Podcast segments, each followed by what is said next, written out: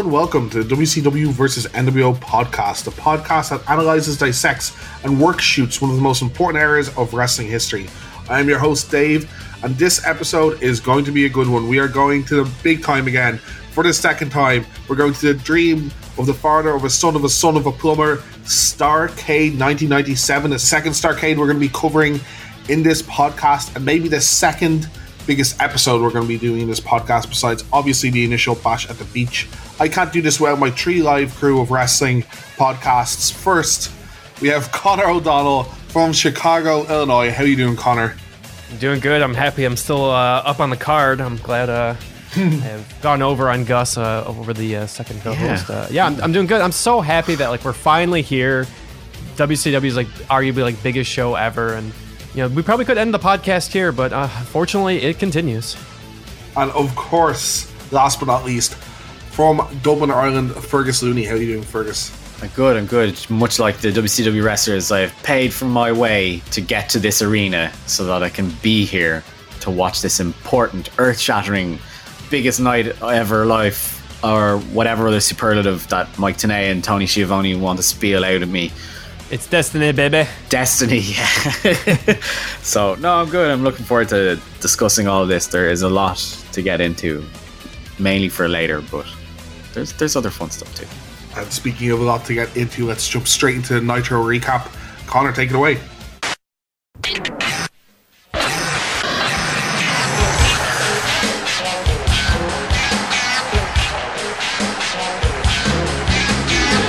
New, new, new, new, new Nitro recap. We are live, chronicling the past month of WCW Monday Nitro.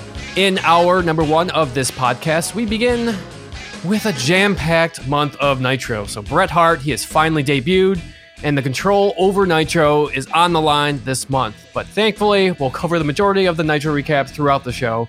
But there's one piece of news that WCW has been advertising, I think, I actually really think that it's an integral part to the mammoth growth of WCW that we're going to see over the next year. And it's the namesake of the podcast. It's WCW versus NWO World Tour. The video game comes out on the Nintendo 64. Guys, did you play this growing up? Were you big fans of the Nintendo 64 as well? I absolutely adored the Nintendo 64. I remember a lot of uh, great memories from Nintendo 64. I had No Mercy in WrestleMania, which are essentially, yeah. for anyone that knows, are essentially the same game with different skins. yeah, pretty much, yeah. With different skins. But I did remember playing this, but I think I played this one in a friend's house. Or if memory serves, at some stage I got it, but it was kind of like a relative was like, "Here's here's your WWF, Dave." I'm like, "Thanks, Grandma." it's, like, it's, like, we have McDonald's at home, but I, I, still loved it because it's again essentially the exact same game. Yeah, I totally played played the hell out of this. I, I had a 64. I love that console. I think I played Revenge more though. I, I want to say. Oh yeah, I, I definitely. Uh, Revenge is objectively the better game, so yeah. no, no doubt. I, but this one, I don't think I first. played this one as much, but I definitely did. Yeah. Same. Yeah, I've, I have vivid memories playing this for the first time at a friend's birthday party. It's like over a dozen sweaty 12 year olds in their parents' basement, huddled around the small CRT playing a wrestling game. And, you know, like keep in mind, like we have like Mario Kart 64, GoldenEye, like these yeah. were released in the same year. Say what you will about like games like these, this awful era, like holding up to today's standards. But like at the time, playing games with a console, no internet, most importantly, four controller ports. Like yeah. this was like yeah. the best system for like parties, sleepovers. Like this was just like the perfect timing, especially for like wrestling games to come out too. Because like wrestling games before this, like eh, pretty shitty. Like I, all I can remember is like what WrestleMania. Like Fire Pro wasn't like a huge game that like I didn't even know about no. at the time. No, I would have played the this kind of side scroller ones, the like earlier in your house stuff on like mm-hmm. a Mega Drive and things like that. But yeah, this is probably one I played the most. Attitude would played a lot of Attitude. Oh, it's so shitty is, though. yeah, but it was the first one that actually like actually had moves and you could figure out what you could do and there was different bits. It was it definitely could have been way better. Don't get me wrong. I just remember us playing playing it a lot in like 1996 or whenever it was. Yeah, I, I got my first experience of wrestling games. I think Warzone Yeah, I think Warzone for the PlayStation was my first kind of exposure, and then I had an N64, so I got a bunch of these games. Of course, got absolutely hooked to No Mercy to the point where I still have the loading uh, the menu screen music. Dig diggity dog. Stuck in my head right now. D- diggity dog. What a mark. That's fucking awesome, man. Diggity dog. God. Had nothing to do with any wrestler, just random random background music. Still the best story mode I've played of any wrestling game of all time. But yeah, that that's probably my first exposure. As I said, I only ever kind of grew up knowing about WCW and like the very big wrestlers. I knew about DDP, I knew about Goldberg. So when I played uh, NWO versus uh, WCW versus NWO, I didn't know anyone on the game. I'm just like, who's this? who's this jabroni? Why is he No, I fighting mean, Goldberg? Now? Right, it's true. I, I think I've, I've told the story on the podcast. I I didn't know what WCW was until these games came out. Yeah. I think what makes it funny for me is you're like, who is this jabroni? And now we're doing a podcast 20 years later, and you're like, who is this jabroni? well, I, I, you know, I, I bring this up in the Nitro recap because, like, oh, whatever, it's just a video game, whatever. But like, if you look at it in context of like, you know, there's documentaries about the Monday Night Wars, and there's all these takes about it. But like this, the video game, uh, it, like rarely, I don't think is ever mentioned. oh, it's huge. Yeah, like along with like watching wrestling, like playing wrestling video games was cool. Yeah. My friends that were not wrestling fans, they love playing these games. As I said before this, wrestling games were crap. So they, they're not the cash cow that they would eventually become. So now they get more attention. WWF, they eventually join up with THQ, and that's what ends up becoming, you know, No Mercy and WrestleMania. It's the same engine, I'm pretty sure. So they just made them better. And, you know, typical WCW, oh, we did it first, but whatever. WWF does it better. We'll get into that later. But hell, like, even ECW had a video game. Like, It, it was bad, but they, they did. Yeah. whatever. Like For- they- for the companies Dreamcast, are like, right? wow, if we have a video game, we, we could potentially have a bigger audience. And I think that's not to go unnoticed. I think WCW became very popular because of this game. yeah. especially international markets. I think I think WCW was such a big phenomenon in America, and I mightn't have had the global coverage it wanted, but this certainly went a huge way to doing that. It, it's just this low key battle for the youths of that generation as well. Because even today, video games are seen for it's more acceptable to be older and play video games, but especially back then, these consoles were marketed at kids. You know, we're not that far removed from the Super Nintendo going from being in uh, in electronic stores to being in toy stores and being all the marketing going towards kids, especially uh, especially boys. So this is low key a battle for the next generation of wrestling fans, and it's not it's probably not spoken about enough. I even checked the stats of the games too. I mean, they sold over a million units. Like that's uh, that's a good accomplishment. Marketing for your game was it was much harder back in those times. It wasn't as easy people can't just watch Twitch of your game, and yeah, you have to depend on word of mouth and going over to the kids, you know, parents' house for sleepovers. And this this game just really exploded. It just it was the right time. It was just a perfect amalgamation of like had a, the four player experience, a good like solid concept of how wrestling games should be, easy to learn. It was just a lot of fun. It was a nice balance of realistic and cartoony as well, Yeah. which I think most good wrestling games have. So normally this is where I would give an update on Goldberg or Sting, except Goldberg had no matches, and we're finally saving the Sting updates for our main event. So we're out of time uh. on the Nitro recap. It's WCW's biggest show of all time. 18 months of build-up. Let's take a look at Starcade 1997.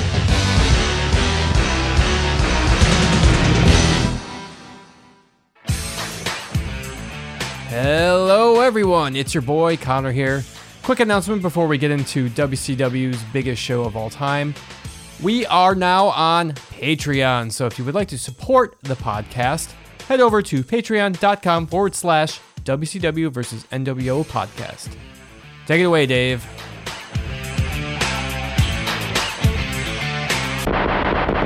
Since this is the biggest WCW show of all time, we got some numbers for you here.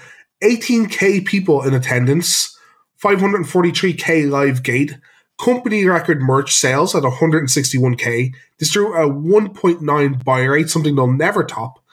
650k buys, grossed 6.85 million. Show is the company is just looking so strong at this stage. third most watched pay per view of the year. And we don't mean wrestling pay per view, we mean any sporting pay per view. That means it beat a lot of boxing fights out. And this is a year where Tyson fought Holyfield. Uh, and sadly, under these notes, under our show notes, it says no WCW show will reach these heights again.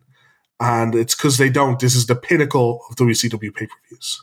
Well, what, what do you guys think? Does it does it get better for WCW and their pay per views just don't show it, or is this the decline? It's hard to tell. Like that. That's part of why I wanted to do the cast because I don't r- recall what the first half of 1998 really brings. I, I only remember the the tail end of Goldberg's streak, so it's it's hard to tell. But this is, I mean, this is definitely the peak. I mean, we we've gone on record many times of like, well, 90, 1997 wasn't very good, but the numbers show otherwise. Of there's a lot of eyes on the product, though. Yeah, I was going to say that this is probably the pay per view wise, but they they arguably gave away their the one other big match that they had to build for a pay per view for free. So I guess in theory that might have been a possibility. So maybe they do manage to do something just as big next year, but we never get to see those kind of stats because it's on Nitro instead of pay per view. Opening video package is a bit different this time around. We see Sting walking around in his favorite weather, the rain. Kind of crow esque broken windows with video uh, with visions of Hulk Hogan dancing around them, and I hate hate packages like this because they are so What? unrealistic. They are so unrealistic. What, how is the camera You crew? clearly weren't caught watching enough mid '90s films. oh, as an homage to Sting, I think it's very cool. As an homage to dark, broody 90s movies, great. As you telling me that the elusive man that's been avoiding WCW for a year and a half went on a photo shoot in the rain with your camera crew brings me out of the element a little bit. What, what do you guys you- think of this package? Such weird suspension of disbelief mechanics. Like, Well, he's officially with the company now, so That's uh, true. kayfabe, it makes sense. Yeah, the first, their, their first thing now you're with the company. We need to get you in some rain. Yeah, and some we got him. Get, get him. Let's Book him. Book him. Book him. no, no, you're you're forgetting. This is where he is living at the moment. Like, this is like true true. to life. Like, it's not, it's not kayfabe bullshit. This is what he does because now he's the crow. I mean, all it was missing was the was a voiceover. It really, Mm. really wanted to have this Sunday. in a time where hope is lost. I thought about that, but like I th- maybe they were going for the this you know this thing doesn't talk angle. I'm probably giving Yeah. them too much credit, but at the same time, like I go back and forth on if I like this promo. It is very well done though, like shot, like Oh, it's yeah. very Yeah, simplistic, over dramatic, and I, I wish I had like a proper promo package with like highlights and stuff because we have 18 months to pick and choose from, and Yeah, and there's no just nothing. I, I kind of hope I've always kind of hoped that after all this build up, after this, you know, Sting doesn't talk, he's this broody, moody, anti kind of hero, that he just ends up not changing his personality at all. That the first interview he talks, he's just like, "Well, Mean Gene, we're gonna get out there." Turns out after all this time, he was wearing a wig and he still has the bleach blonde The bomber blonde haircut. Like, that would be so awesome. Oh, it comes so- back out in the uh, the face paint and everything. And you're like, Yeah, just What? banging his chest. I. It's probably the best the best promo they've done though, right? I think it's. I, I I agree. It's super well shot, though. Like I will agree, it's well made. Yeah, as far as production wise, yeah, Yeah. uh, but storytelling wise, it, yeah, whatever. Did it pump me up to watch the show? Yeah, I would. I would say it did an okay job Yeah. with that. Yeah, my, my I, I will agree with Gus. My suspension of disbelief is a bit weird at times. I just it, it doesn't click with the story for me. I would have rather just seen him come out the raft. All the shot, all the times he came out of the rafters, just super cut together. That's what I'd like to see. All his appearances uh, as the Stinger and fake Sting all mixed in. yeah.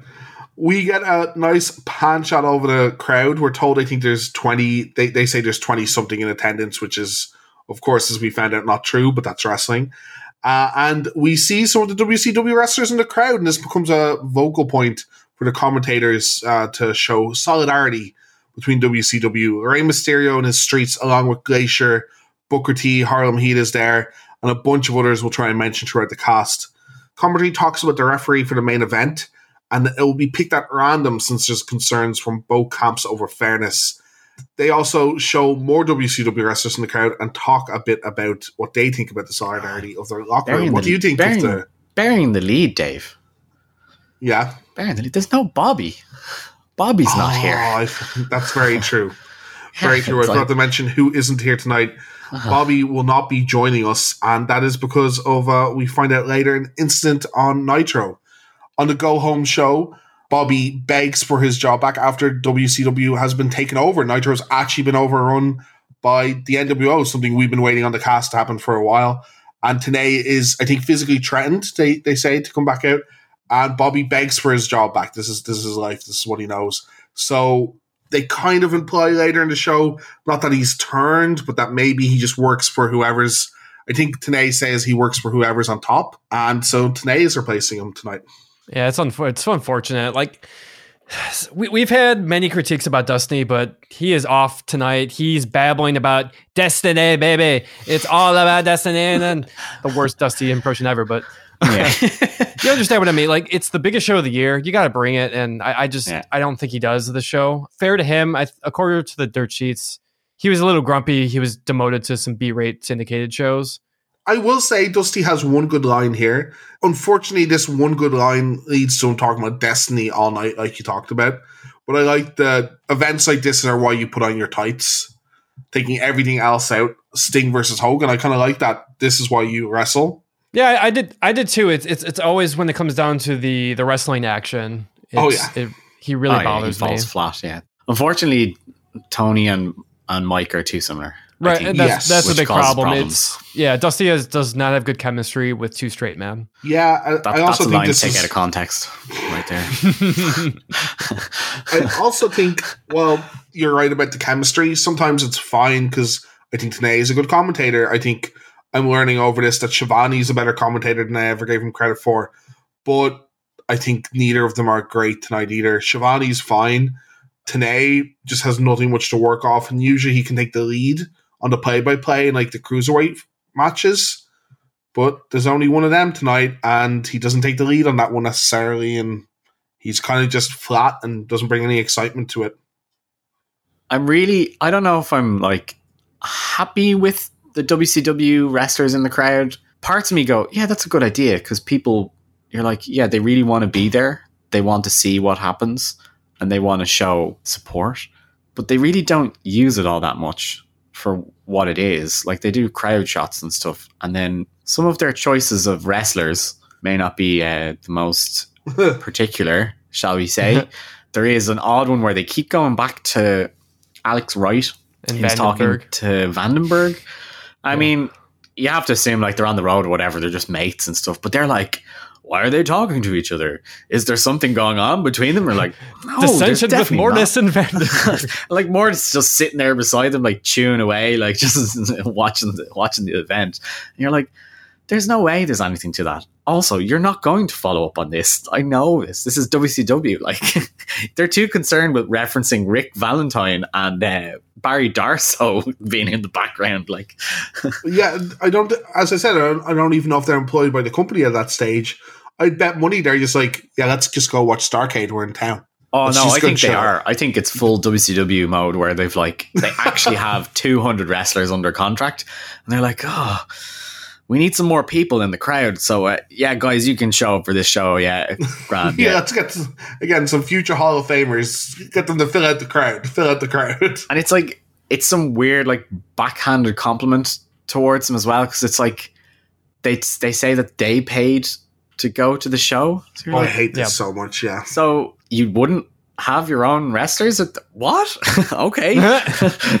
yeah, it, the comments were not necessary. I, I, I do initially I liked it just because it's like it makes it feel like a big event. Having all your guys, oh yeah, Yeah. we care about this. We're going to be here. I wish you guys were at ringside instead of sitting in the stands. So we'll we'll get into that. yeah, Uh, that's yeah, also it, true. It, it feels a little weird. Them being in street clothes is kind of odd.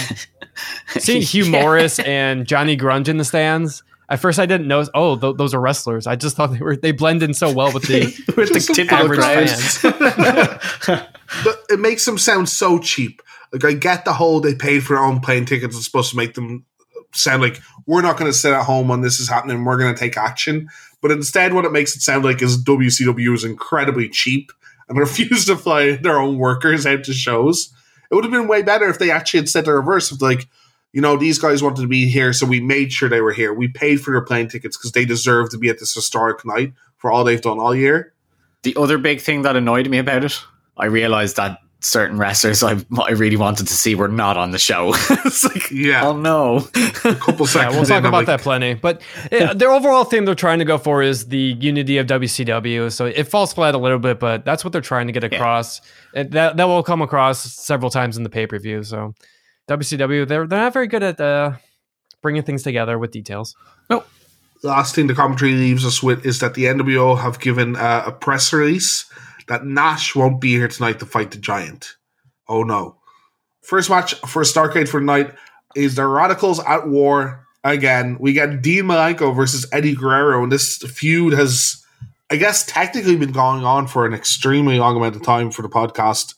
They came kind of to blows at first when both of them were technically the face uh, back at Super Brawl when Eddie cost Dean the Cruiserweight title by accident. And then later, Dean beats Eddie for his US title. After Eddie's win for the Cruiserweight title against Rey, Dean gets into his face and re sparks this feud again with a proper heel face dynamic, I guess. This time, they have a great match on Nitro that ends up being a draw. And then Eddie comes out on commentary for a bunch of Dean Dean's matches, mocks him for being boring, and interferes once in one of them as well, which leads into this match. How have you enjoyed the build up of these two all time greats on the Nitros, Connor? Uh, pretty enjoyable because Eddie carries it. It- You have to do that with uh, Dean, as as we'll see that kind of with uh, his his feud with Jericho uh, in '98.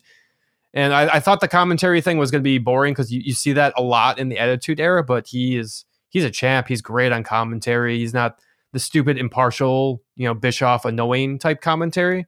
And obviously that that Nitro match was fantastic. It's no surprise the guys like Eddie, Dean, uh, Jericho, Juvi, Rey, they all have so many good Nitro matches. So like they they really carry the show um, with match quality. But as- as far as like amazing build compared to you know what we see in the main event, eh, whatever. But you don't you don't need the fantastic build for this type of match. I, I've noted this, and it's something that Dean does do well since we've been a bit down on Dean recently. He seems to carry grudges. He see, I don't know if it's he insists or the company insists, but he hates Eddie from way back before his feud starts. You know what I mean? He's never been on great terms with Eddie, and it's the same with him and Chris stuff. Like they just carried this grudge for the, each other for like a year, and that means when you need to throw them into a, a match together, there's this built-in feud already that they can build back off of. So it's just good character development over a year, and I'm not sure if it's this group of I called them the radicals, the guys that eventually jumped to WWF, but uh, this kind of group of guys seem to have it all the time. The card is hot at the start of this bout. Dean abandoning his usual technical stuff and just beating the crap out of Eddie. Eddie getting even frustrated with it. Eddie tries for a Hurricanrana and Dean just slams him with a hard power bomb. Eddie runs the ropes again, trying to get a bit technical, and just gets power slammed out of his socks, just completely getting dominated by Dean in the early exchanges. Dean meets Eddie with uh, power moves over and over again, and he's making him look like a chump at the start of this match. There's these awesome like power moves that we see. Like there's a the Hurricanrana counter by Deeve into a power bomb that Yeah. the commentators aren't just they're not reacting to. They're No. just talking about the fucking main event and the whole Oh, Nash thing. so bad. It's really annoying. It's a WCW pay per view. I just assume by now that they won't pay attention to cruiserweights. But yeah, it is still disappointing because the match is great. Uh, Dean in particular is far more intense than usual. He seems to be getting like a some form of emotion out of it, uh, and Eddie's just great at being like a smarmy, slimy heel. So Yeah, it's it's nice to have this kind of commentary on Nitro, but at this point, you got your audience. Let's let's try Yeah. and build this feud up a little bit. Dave kind of recounted the feud very nicely, and commentary don't give you any of that. Yeah, it, it is a shame. And as you said, I think that's Nitro mode. This is what you do when you're building for a pay per view. When they have bought the pay per view, they're not going to turn off the pay per view because of one match. Please just treat every match like it's special, or the crowd won't think so either.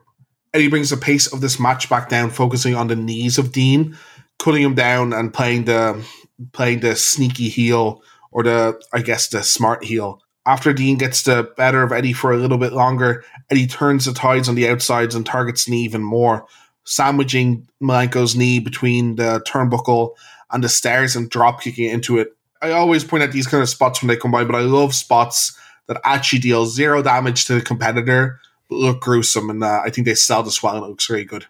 Oh yeah, they had the right camera work for for once. So. Oh yeah, yeah. I was going to bring that up, Gus. I, I think the whole production from for the most part of this pay per view is actually pretty top notch. So Yeah. I'm glad they brought it up on that side. And I thought Eddie really brought it for this match too. Some awesome like subtle heel work on this match. Yeah. Like him begging on his knees and he kind of just and like kissing his foot. he- yeah, the kiss in the foot, but he also runs like on his knees, like out of the match. Like that's pretty impressive. Yeah. Like he does it really quickly. So just Yeah. enjoyable stuff here. The only blemish on this match that I saw was a kind of uh, top rope botch, where both men get It's up not there. kind of. It's it's a it's a big botch. It's botched, but it, I think they get away with it because Eddie goes for Hurricanrana or is setting up for the position of it, and Dean throws him off. I think Dean is supposed to turn it into a gut buster or into a, a face plant, whatever you want to call the the X Factor, whatever the proper name for that move is. But they just disconnect in the air, so neither man is touching each other, so they both just fall off the top turnbuckle. And as far as botches go, it looks like someone just missed their move. So it doesn't break kayfabe. It just looks like someone they both fell. You know what I mean? Yeah, Dean lands on his feet, but then he bumps. Yeah. And I guess that's pretty bad. Yeah, that's that's that's a decent note. because I think the crowd notices it because they took him right out of the match, and Dean followed up with like a quick sloppy cover, but he dragged like Eddie right near the ropes, so it was like a super obvious rope break, and you could just hear the crowd just groan like, uh, Boo! guys. Yeah, very deliberate. Boo!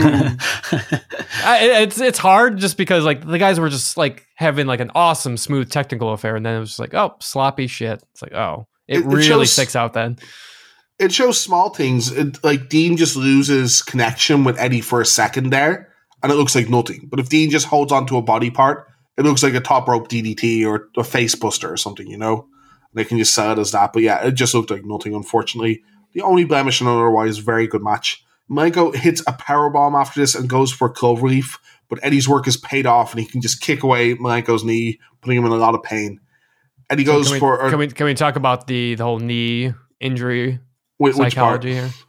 Well, they they go on on and on about the match that he can't play on the cloverleaf Cloverleaf because his uh, he needs his knee, Yeah. right?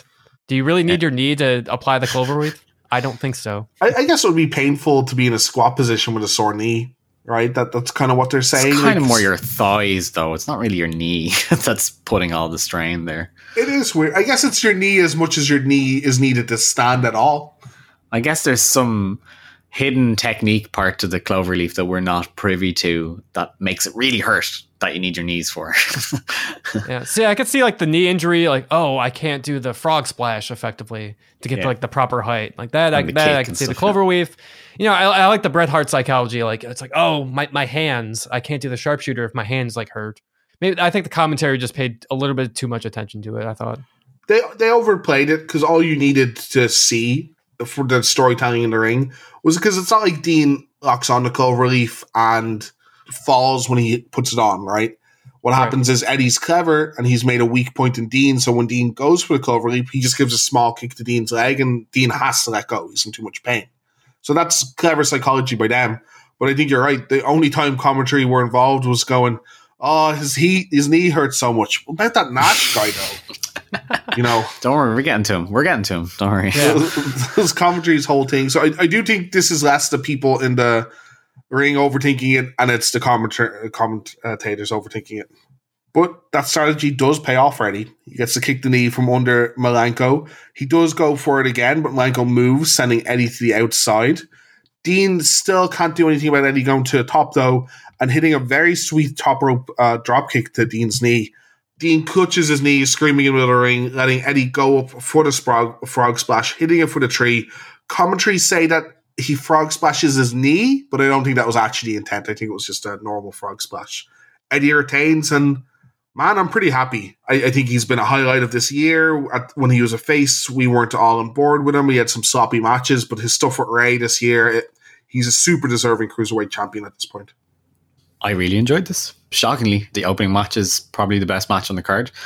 Made a lot of sense.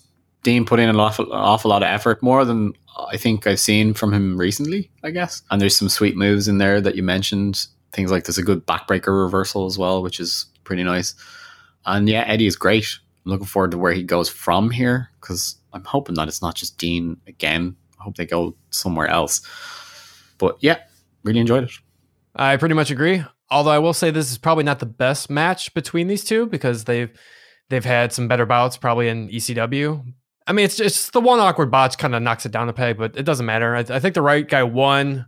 I thought it was very impressive. This is right around they said in commentary that Dean just had his uh, child just like two days before this, and as a parent, I can only imagine how, how sleep deprived he was at this point, and he still managed to bring it and show up to the pay per view. It was nice to see a heel win clean for a change, especially during this era and this show in particular. So, I mean, it just it rarely happens outside of your typical squash match on Nitro. Nice to see. I I, I do wonder how this match would have been if uh, Rey was in there as a triple threat. It had been teased, but the triple threat, I guess, was just not a match used at this point, which is a shame because I think Rey is arguably like the best cruiserweight they have at this point, and he's had such an awesome year. So it was kind of a shame not to use him in this pay per view. Yeah, at least I imagine at least being in the crowd gives them a, an appearance fee. So it is nice. As much as I don't like that, like the Harlem Heat and him are just sitting there and they're guys we've learned to love on this cast a lot. It's nice to know they're probably getting a payday at the end of it all, you know. I know your reasoning here, but this is supposed to be like the WrestleMania though. Like Yeah. you should Mm. pull off all the fucking stops here. And I know Bischoff is going to say like, you know, we don't want to overexpose certain talent, but you're not going to overexpose Rey Mysterio Jr. Just put him out there. It doesn't matter. I understand his logic for certain like top talent of the Ric Flairs, your Scott Halls. I can maybe see your, your logic in that, and we'll talk more about that later. But for Rey Mysterio, like he should be in there for example. Rey Mysterio, while he's not, while his knee is still on attached to his body, you should use. Yeah. But yeah, enjoyable match. I, I had I had really good hope for this pay per view after this, and uh, really liked it. And yeah, I wish I could see these guys fight more. I hope we see more. After this, Hall struts down to the ring. He has the fake tag team title on him, not the real one. Some of the, the viewers might be confused because these titles do change hands a lot. I'd like to tell you a bit of backstory about it, but there isn't much. Just the outsiders start wearing fake tag team titles to be trolls. There's no promo about it. There's no segment about it. It's just yeah, they walk out with him. Cool. Yeah. Oh, And, uh, Doesn't doesn't bring them any more heat. Nothing. It's just this random belts they're wearing. Yeah, I guess it's the whole oh, we never lost to Steiners, it should have been overturned. But it's about two months too late to do that or whatever. They're, they're trying to build back towards that feud, but that, that feud has lost its luster so long ago. Syxx isn't even in the company anymore. Obviously, they don't know that at this point. Yeah. On the way down to the, the ring, there's a sign, and the sign says McMahon fears steroids. And I'm very surprised that sign stayed as it was for the network. Eh, whatever. I like how you're avoiding the awesome two sweet sign though. The big hand, Yeah. someone's like put out a hand to make the two sweet Yeah. gesture. It's so good. It's deadly. There's some really good signs over the course of the night. Uh, One I, one I noted around this time was Hogan is older than dirt. Why, why would you bring that sign to Starrcade? I don't know. there, there was one like in the previous match. I think it's when Eddie's coming down to the ring, and instead of like NWO for life, it's Billy Kidman for life. like, wow, Wow, really going all in on Billy Kidman. Kidman. in Billy 97. Kidman, his awesome heroin addict ability. Yeah. Yeah. Get that a- guy the title. and ability to miss his his finishing move as much as possible. That'll come back into play later. Don't you worry. Oh, yeah. Oh, yeah. Oh, Billy, Billy Kidman's great. I'll have no ill words spoken about Oh, Billy Kidman. I love Billy cast. Kidman, but man, Unpower bombable. Unpower bombable. yeah, yeah. Hall gives a very typical Hall promo, and he's very obviously just out there to get the crowd going and give them something to boo, which I- I would argue isn't necessarily needed after such a hot opening match, but is certainly needed for the next match on the card. So, It's not his fault. I mean, this is his autopilot promo that he does every week. Yeah. yeah, And I, I, obviously, we'll, let's get into this now of Nash not showing up. So they did not know Nash was going to show up. It, it was either the day of or the day before. So it was it was this was a very very quick change that they had to come up to fly with something. Hall does is very typical. You know, who are you here to see? The WCW or NWO, and it actually depended on which week it was. NWO would get more cheers. Some weeks a bit more boos. So it was very, very, very week to week of which which side the crowd was on. It's nice to get a slice of Nitro on our pay per view podcast. I'll say that much. Hall is uh, tells us that Nash isn't going to be there tonight, and he teases. He doesn't exactly give us a reason. He he says he's busy, he's down there, and the, someone's like, "Where?" And like, you know where. What what what is he implying here? Is there something I'm missing, or is he So- implying that he's going to jump there's, there's ship? this whole thing that is very inside clicky-ish thingy, or I, I don't know if the NWO just really started it. They're they're basically just doing suck it. Basically, they say down where and they do down here, and they do a crotch chop. Hmm. Ah, okay. That's what that's what it's referencing. Because they can't say suck it. Yeah.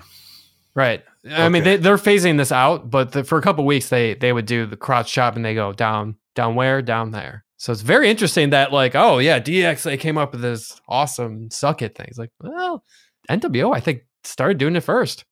It is truly, truly like first grade humor, isn't it? Down where? Down at my penis. Ha! Gotchas, marks. I mean, it's almost as good as him calling Kevin Nash a genetic marvel. I have to say. that was so good. I cracked up so much. I wonder if that was a rib on Kev or he was being being genuine. It sounds like he was kind of ribbing Kev a little bit there, which is fantastic. So what do you guys think? What what, what was the what was the reason? What, what do you think? Do you want to believe the conspiracy? Do you want to believe the actual reason? Hundred percent a blown out quad. Like that's just the on money bet with Kev. With Kev. His quads were okay at this point. His quads got were out okay. of bed, quad went. No, I, I I hadn't heard the conspiracies actually. I haven't heard about this. Well, it's just the conspiracies of oh he doesn't want to lose to Giant, so he's just like, eh, I can get away with everything. I'll come up with some bullshit excuse. I believe that one hundred percent. Okay, I, I don't know. Like he just doesn't seem to care. Like he has, he's been barely on shows anyway, uh, pay per view wise anyway, for the last couple of months. So I, I could see him just being grumpy and going like, "Oh, I came here to like win, be like the champion or whatever, and I'm doing nothing." Could could you imagine if the NWO was done with someone that wasn't a raging alcoholic and someone that was actually impossible to do business with? How successful it might have been. Uh, probably wouldn't have been. I don't know. Like the reason he gives is he has a mild heart attack, and you know Bischoff says that he talked to him on talked to him on the phone, talk to the doctor, yada yada yada. So I can definitely believe it. That's so over the top. I've heard people like come up with these theories ab- about this, but does it really matter? Because like no. I do not give a shit about the Giant Nash match really at all. No. It's- who's the better Giant? I, I don't care. It doesn't Doesn't seem the time for it. it's just very randomly put together. Like it feels like they're like, oh, we should do something with the giant and the two lads. I I have my my main gripe with this. They decided to use the number one contender for the world title to get beaten up by the Giants. well, we, we should go over exactly what happens before we talk about. So what what happens here? Scott Hall starts throwing out some playground insults towards uh, the big guy because Nash isn't going to be there. He says, "Well, they default. Get a referee out here." I like this bit. He's like, "Just get a referee out here. They win. We don't care. He's not going to be here." Giant comes out instead because Hall throws out some Franken doofus. Is that it? Because oh, Franken doofus, fantastic. That's actually the perfect way to describe it. have Yeah. Frank and Doofus walking and and I think Giant actually cuts a pretty, pretty good promo. He's like, I'm gonna be here. I'm gonna have a very long, successful career. And one day Nash is gonna have to come back. And when Nash comes back, I'm gonna beat him up. I'm gonna show him that I'm the, the best giant. I got patience and I got talent, and that's all that matters. I think that's this is the giant I like. I hate when he does the shouting. I hate when he's around Hogan too much or does too much coke or whatever the flip he's doing, and he feels like he needs to shout everything. This is the kind of stuff you want. When he's composed, he's scarier. It's not frightening when the cartoon giant starts to shout things, you know. Through this whole thing, though, it must have been really hard to cut this promo because Hall's on the other side of the ring, jumping around and making fun of, making fun of Giant and pulling faces. And then at the end of the promo, Hall tries to lay him out, but uh, Giant no sells at all, beats the crap out of Hall, and instead of going for a choke slam, hits the safest jackknife powerbomb that's ever been done in the WCW ring.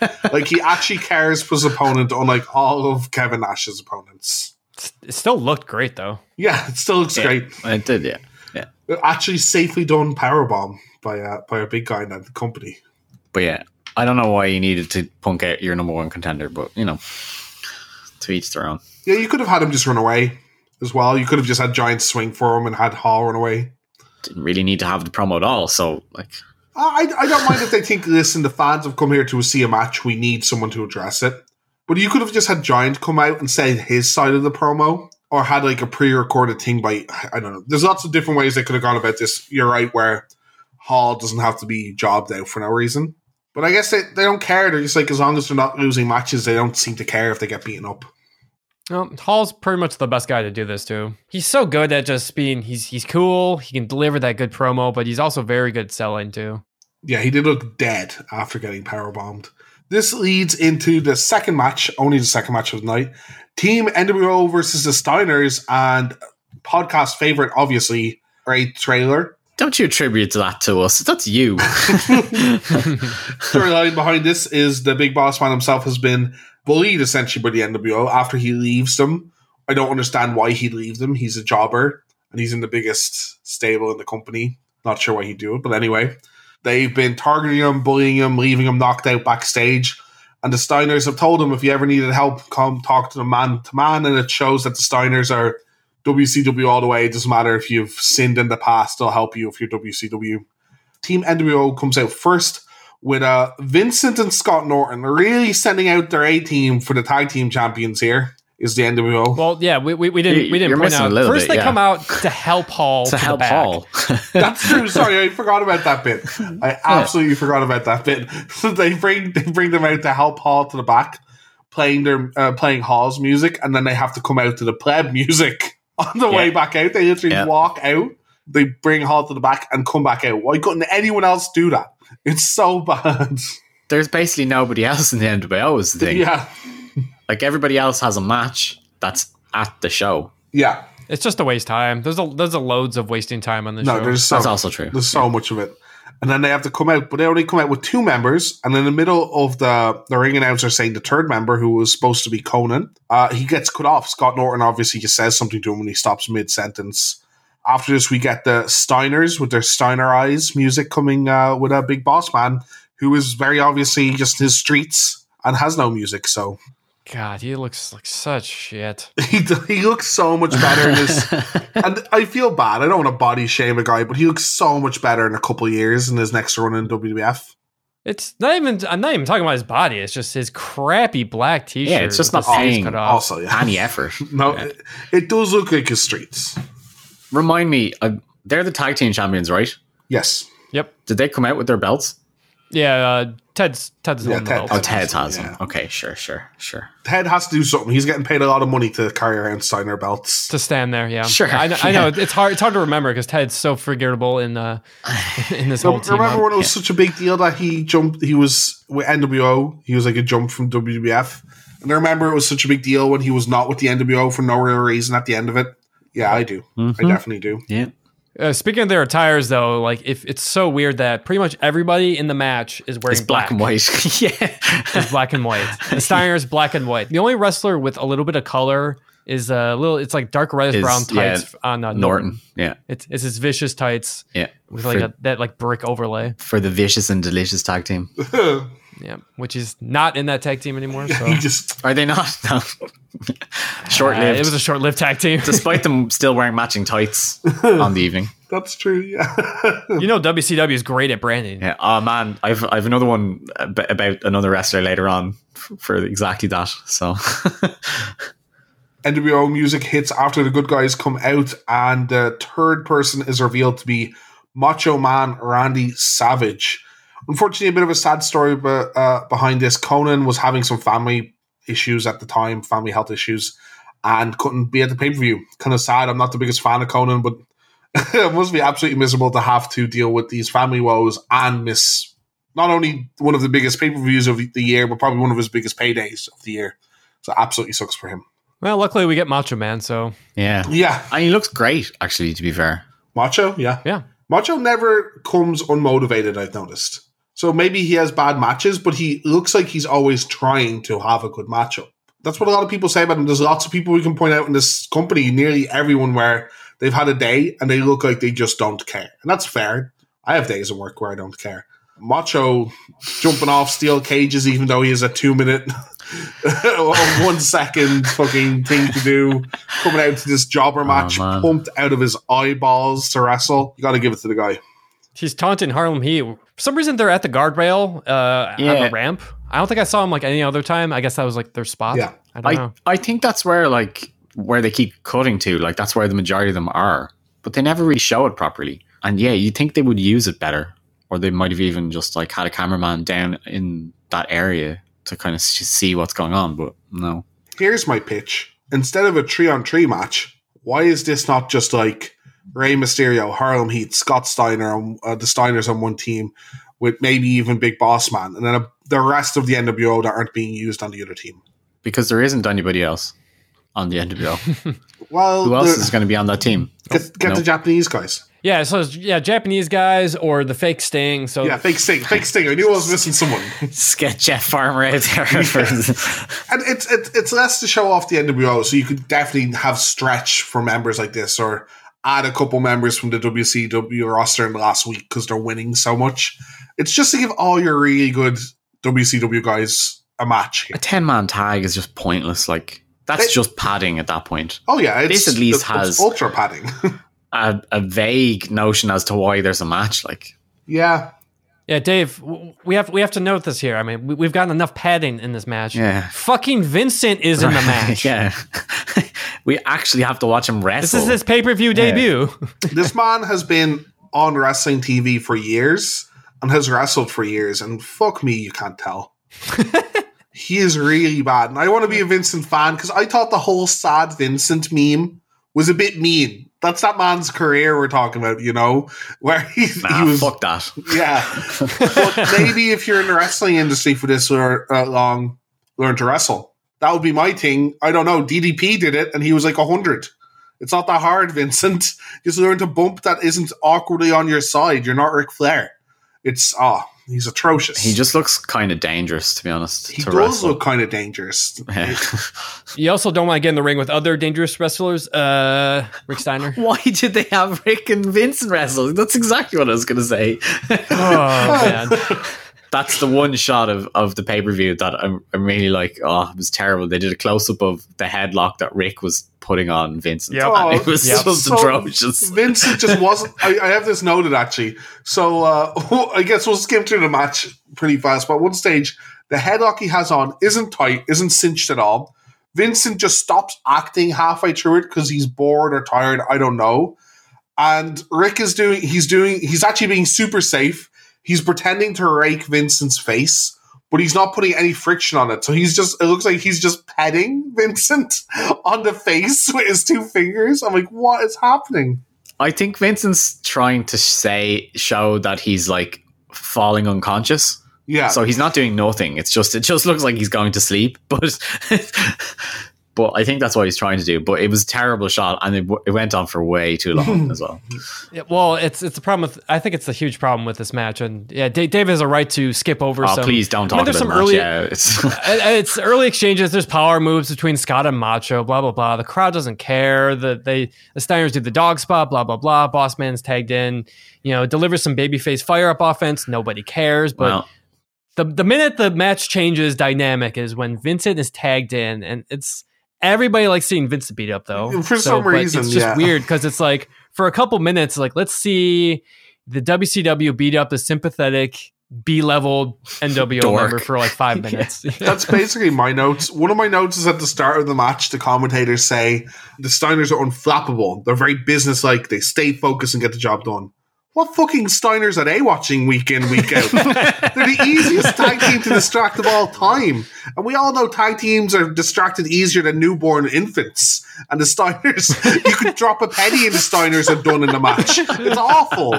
It's like they've never seen their character before. One of them barks like a dog for the love of God. I mean, oh you can tell who the star of, of the of the match is by the fact that the crowd was like, "Oh my god, he's going to do the flying elbow," and everybody goes goes crazy, and then that that the match is over.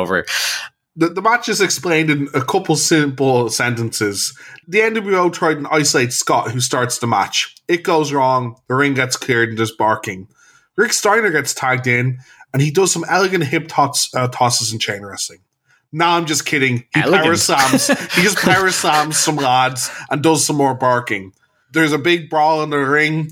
Some double team moves are done. It fails, and the Steiners lose.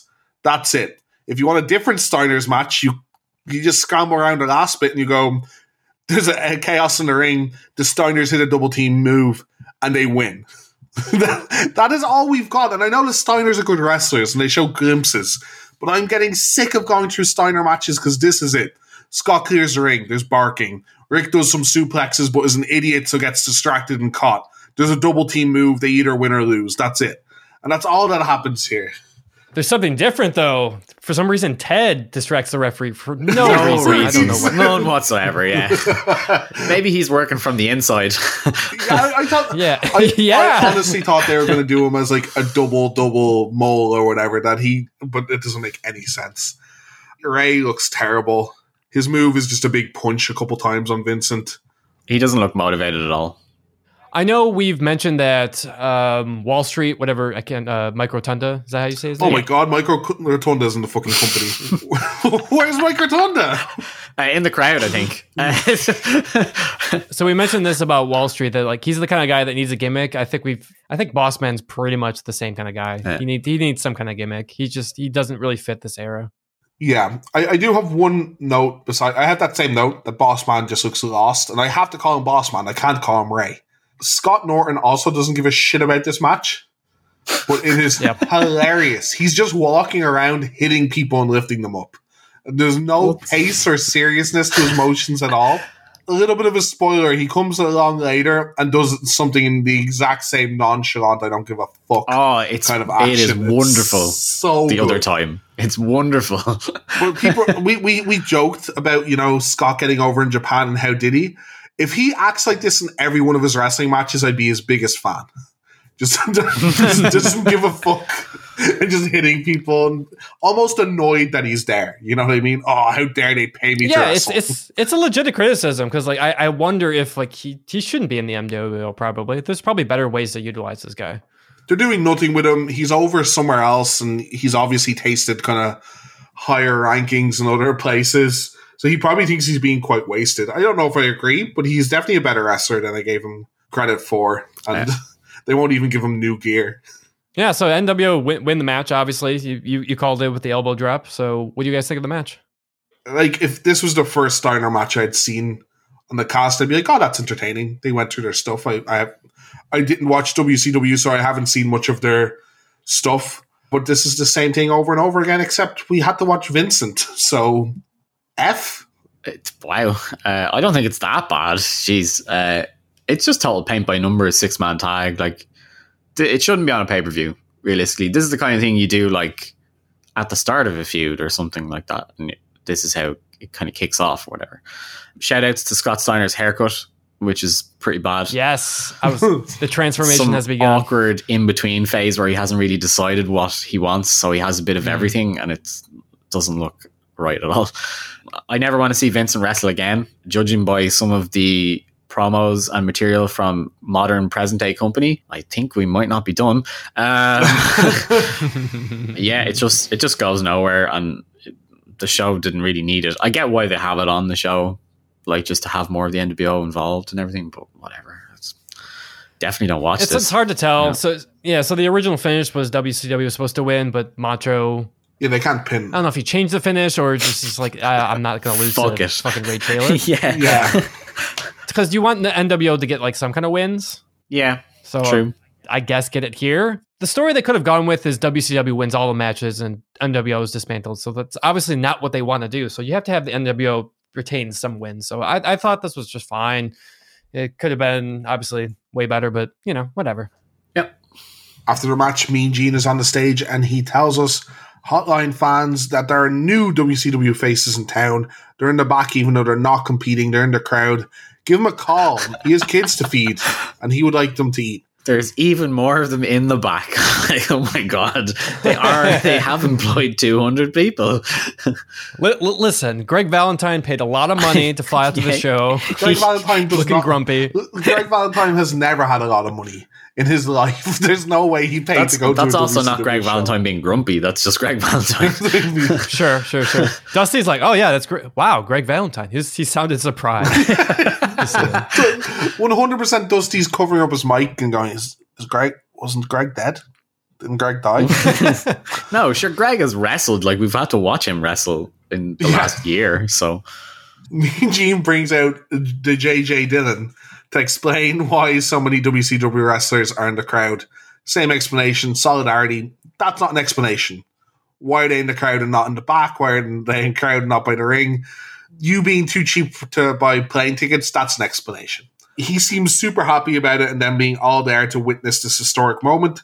Dillon tells us then they have picked out a ref from a hat. Seems like the best way to do it. I don't know. Yeah, why? Why? They're all WCW refs. It doesn't make sense. It's not like there is an NWO ref. This would make sense if there's two different t- types of ref, but that storyline died a year ago. Why wasn't there a giant rollerball? Like that's what I want to see. Oh, I wanted to see it. Yeah, hmm. the girl with like one a of hat, those, like one one of the girls with like the Vegas kind of costumes, the giant like ostrich feathers behind them, Yeah. pick it out. Yeah, I mean WCW used to do that. Um, Yeah, yeah, for like lethal lotteries and stuff. Yeah, yeah, Missy Missy Hyatt was that girl, so there you go. fantastic. Gene is uh, Gene is nervous because the person they picked out is Nick Patrick, the former trader what that are the has odds? shown no.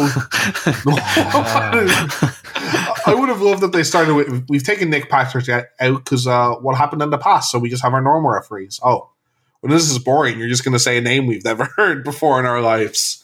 So this is completely pointless. I hate this.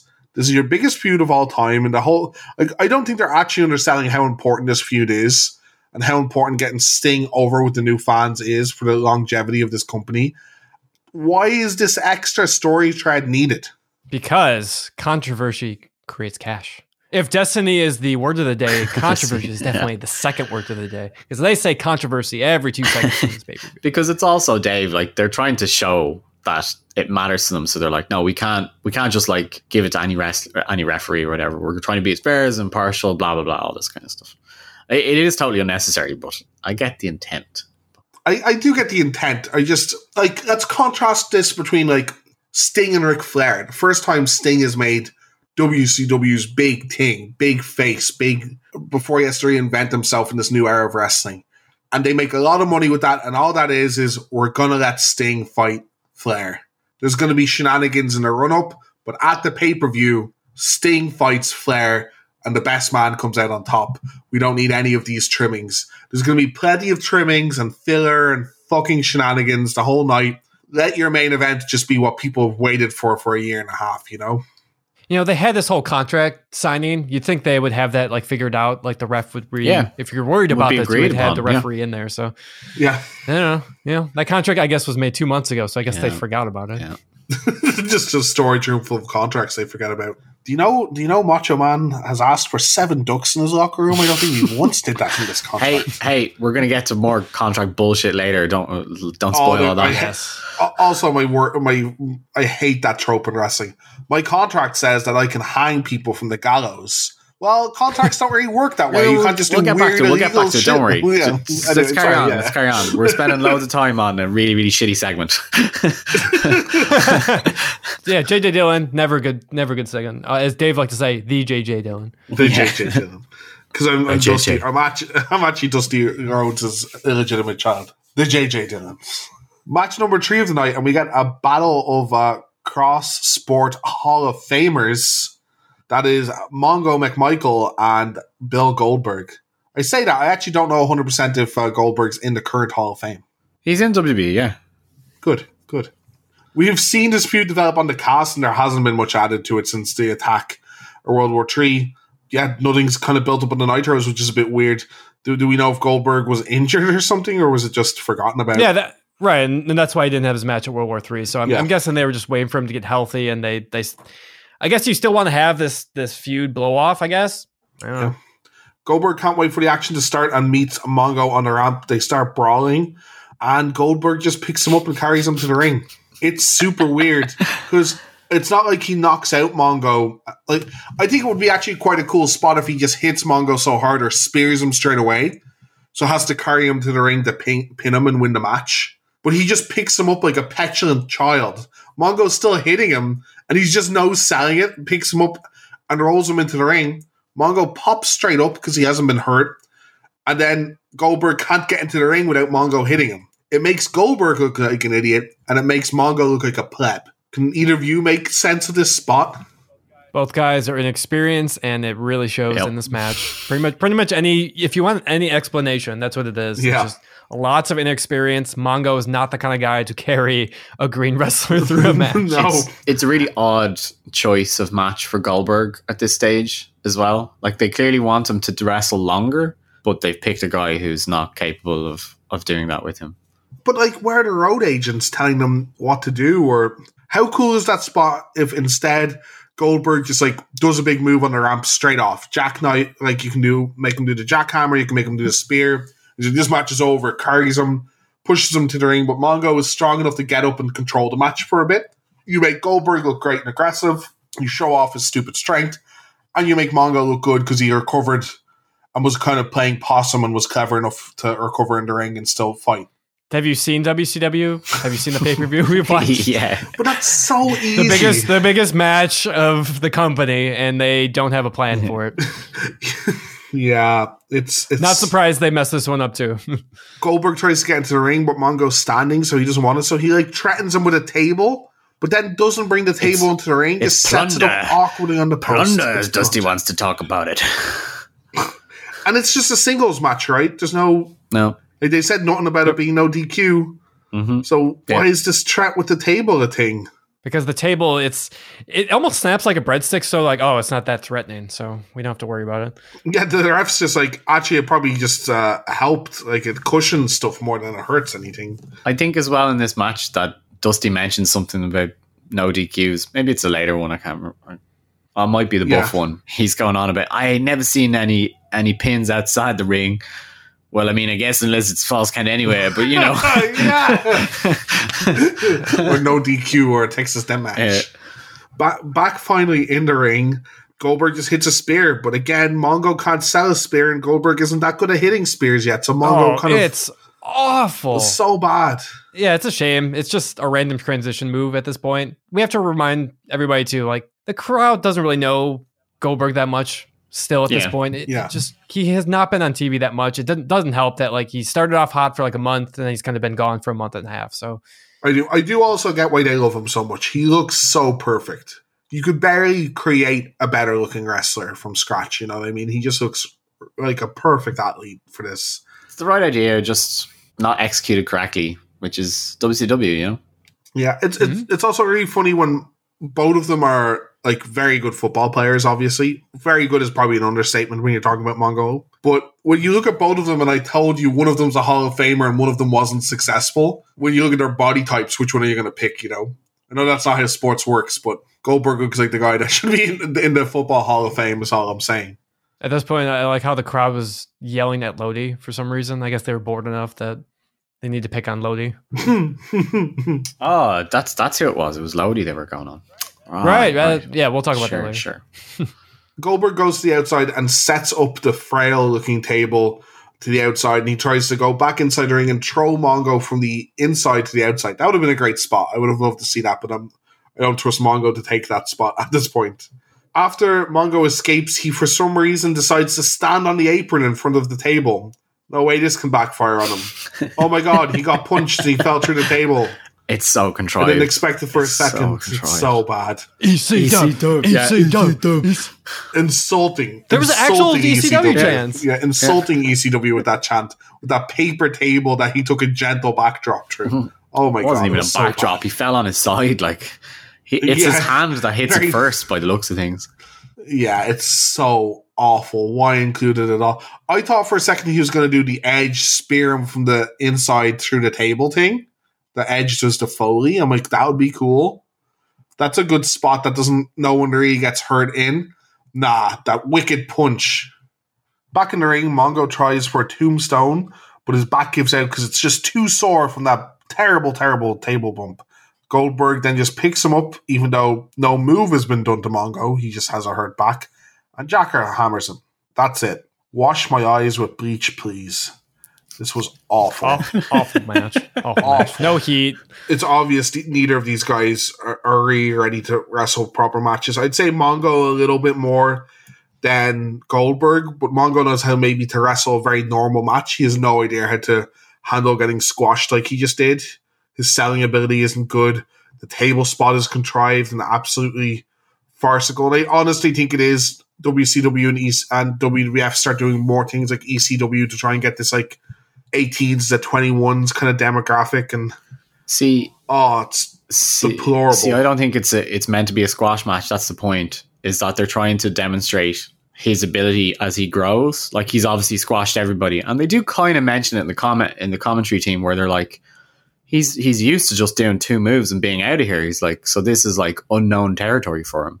So that's kind of why. Now the table thing is so random. I don't, yeah, I don't get why they add that into it, but they just can't convey a, a slightly lengthier match with him. He also just doesn't seem to know enough moves, let alone ability to work a Right. match. So yeah, it's not it's not good. Like if if he didn't look like a million dollars, this would have been one of the worst things on the planet. But like you can tell he has such charisma and he has such ability and he just looks crazy good that you're like, okay, we can put up with this. He'll learn kind of way. Yeah.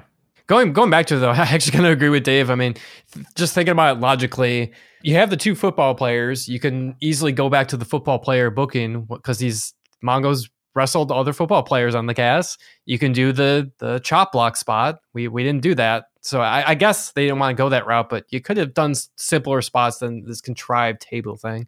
It's a, it's a shame because I, I thought this was a cool matchup on paper, but yeah, when you get in the ring though, it's it doesn't work. It could have been so easy to make both these guys look fine. And that's all you had to do. Goldberg just had to come out of this looking fine instead of awful. I am surprised that we got the Goldberg streak after this. I am surprised after the couple appearances he became such a big thing because there's no hiding how terrible he is at the moment.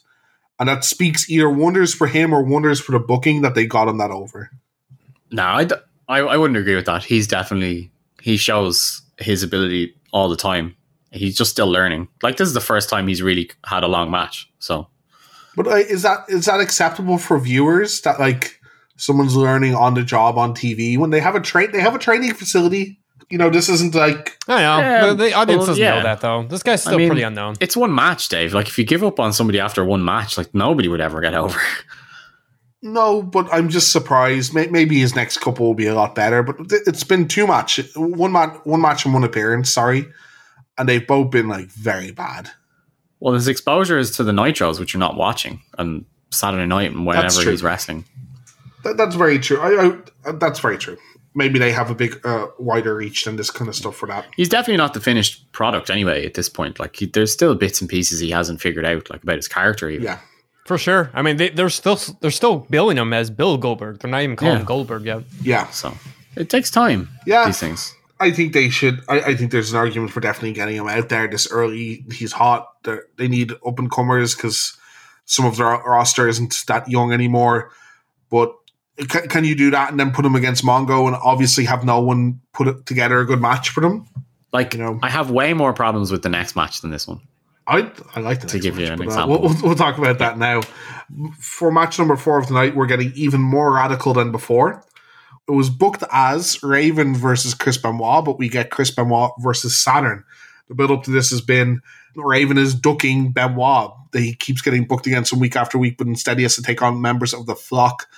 And uh, we get one of the most arbitrary rules in WCW right now. Raven comes in to no music, sits in the corner, and he explains to the crowd when he signed the contract, he didn't want to conform man. Why he signed the, the, con- the contract? But anyway, he doesn't want to conform man. That means that he can wrestle who he wants, where he wants, when he wants, and he doesn't feel like wrestling tonight.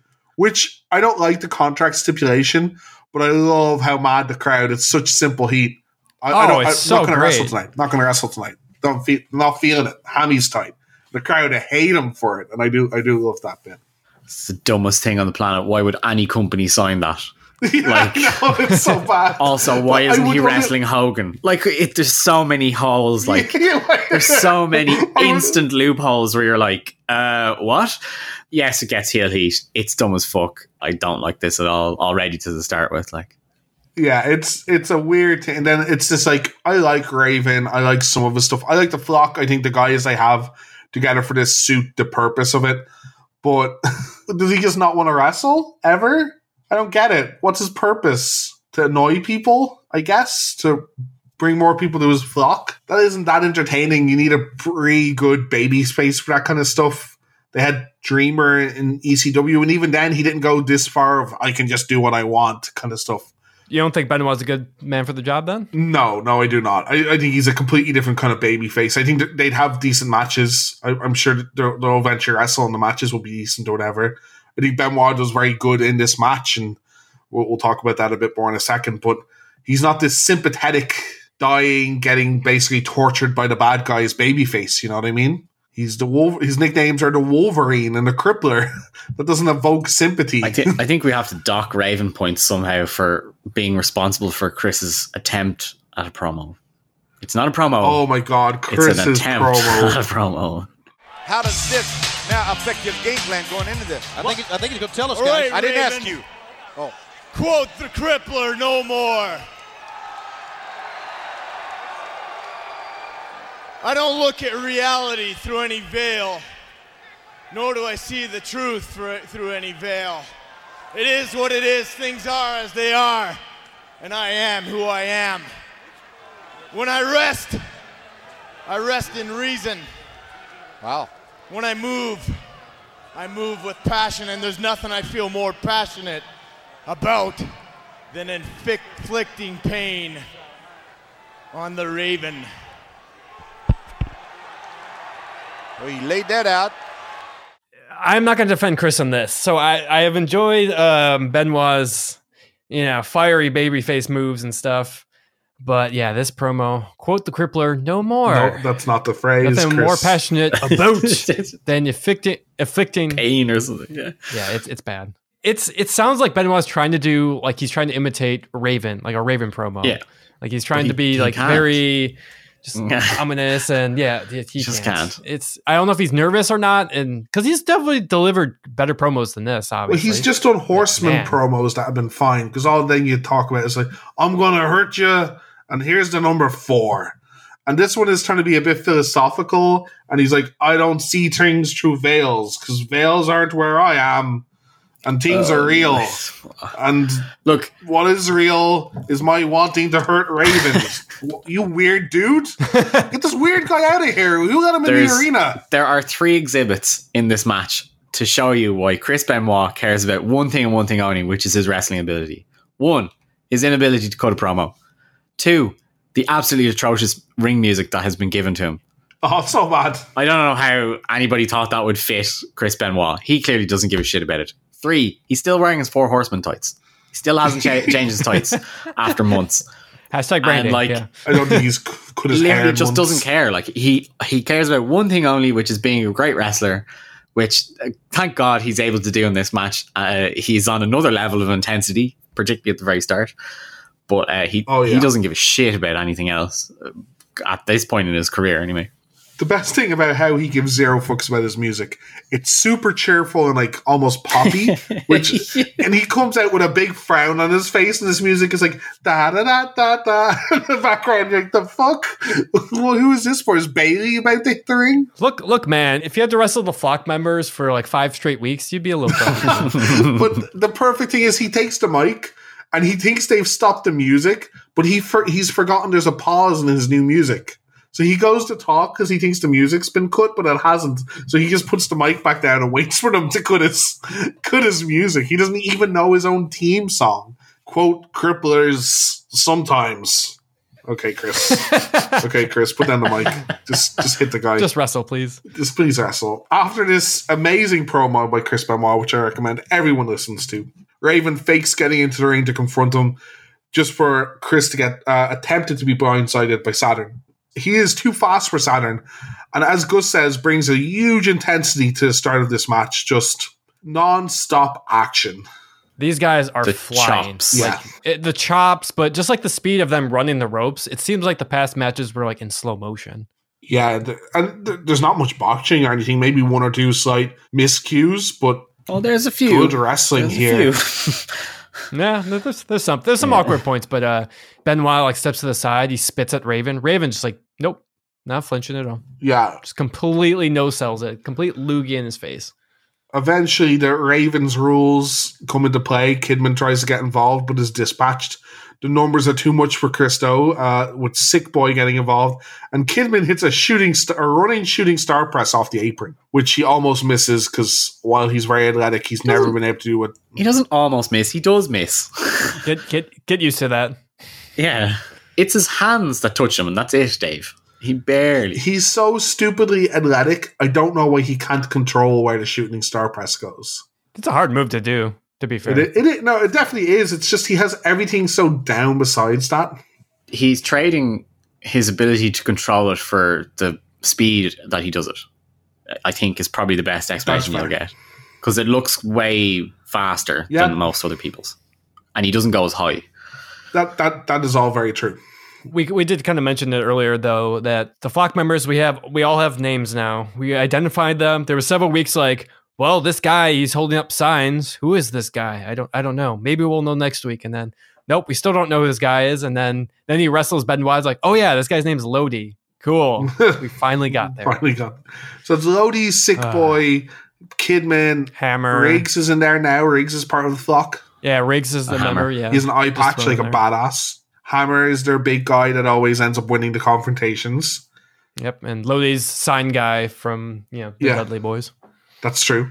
The so it's I don't it's pretty good. I think I, I think it's a nice mid card stable with some guys that are clearly a lot better than the others, including Saturn, who uh, will getting back into this match does an amazing springboard. What do you call his moonsault? His like weird springboard moonsault.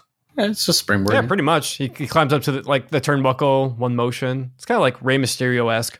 Very, very Yeah, nice. for a guy his size, he, he also comes off like at this stage, and it's not just because they're both bald men. He reminds me of Daniels doing stuff like this in his early career.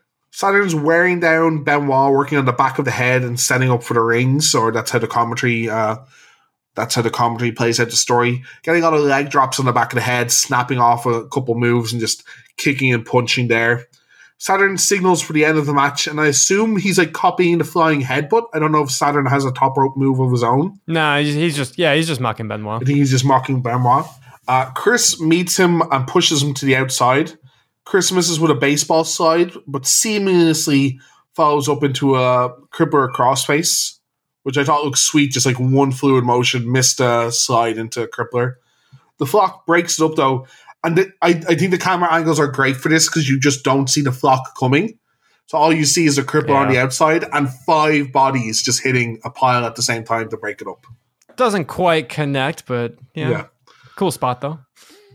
the flock gets dispatched by Saturn himself as they hold up Chris for a uh, moonsault to the outside, but all he gets is flock members. He, d- he doesn't really, to be honest. They just kind of fall over and he does his move. Back in the ring, and Benoit hits a flying headbutt. The flock is in to stop the ping, but Benoit clears house. Raven steps forward and distracts Chris, Chris grabbing him by the collar. We finally think we're going to see the confrontation, but Hammer attacks Benoit from behind to stop it, and Raven hits the even flow DDT. Uh, Saturn locks in the rings of Saturn for the win. Uh, I'm also a big fan of both those finishes. By the way, I like the I like snapping off DDTs as a finish to make them look different from the everyday DDT. And I think the rings of Saturn looks kind of cool without hurting anyone anyone remotely. You know, this match was okay. It was sloppy at times. These no DQ matches can get tiring pretty quick. I'm sure Gus uh, was not a fan of them because you know why doesn't the flock just interfere all the time? Yep. So Yep. kind of the awk- awkward thing about this period. The match was really just more more to build heat for Raven. So in that case, I thought it was successful. I will note Raven was originally s- supposed to wrestle, but he still has an inflamed pancreas. So at least he showed up though, unlike other guys in uh, WCW. yeah. I, actually, not like his finisher is a major bump, but it is kind of a bump. He has to hit his back hard to that. That can't can't have been comfortable. So fair fair fucks to him. Uh, I don't think Perry is as good as I thought he was.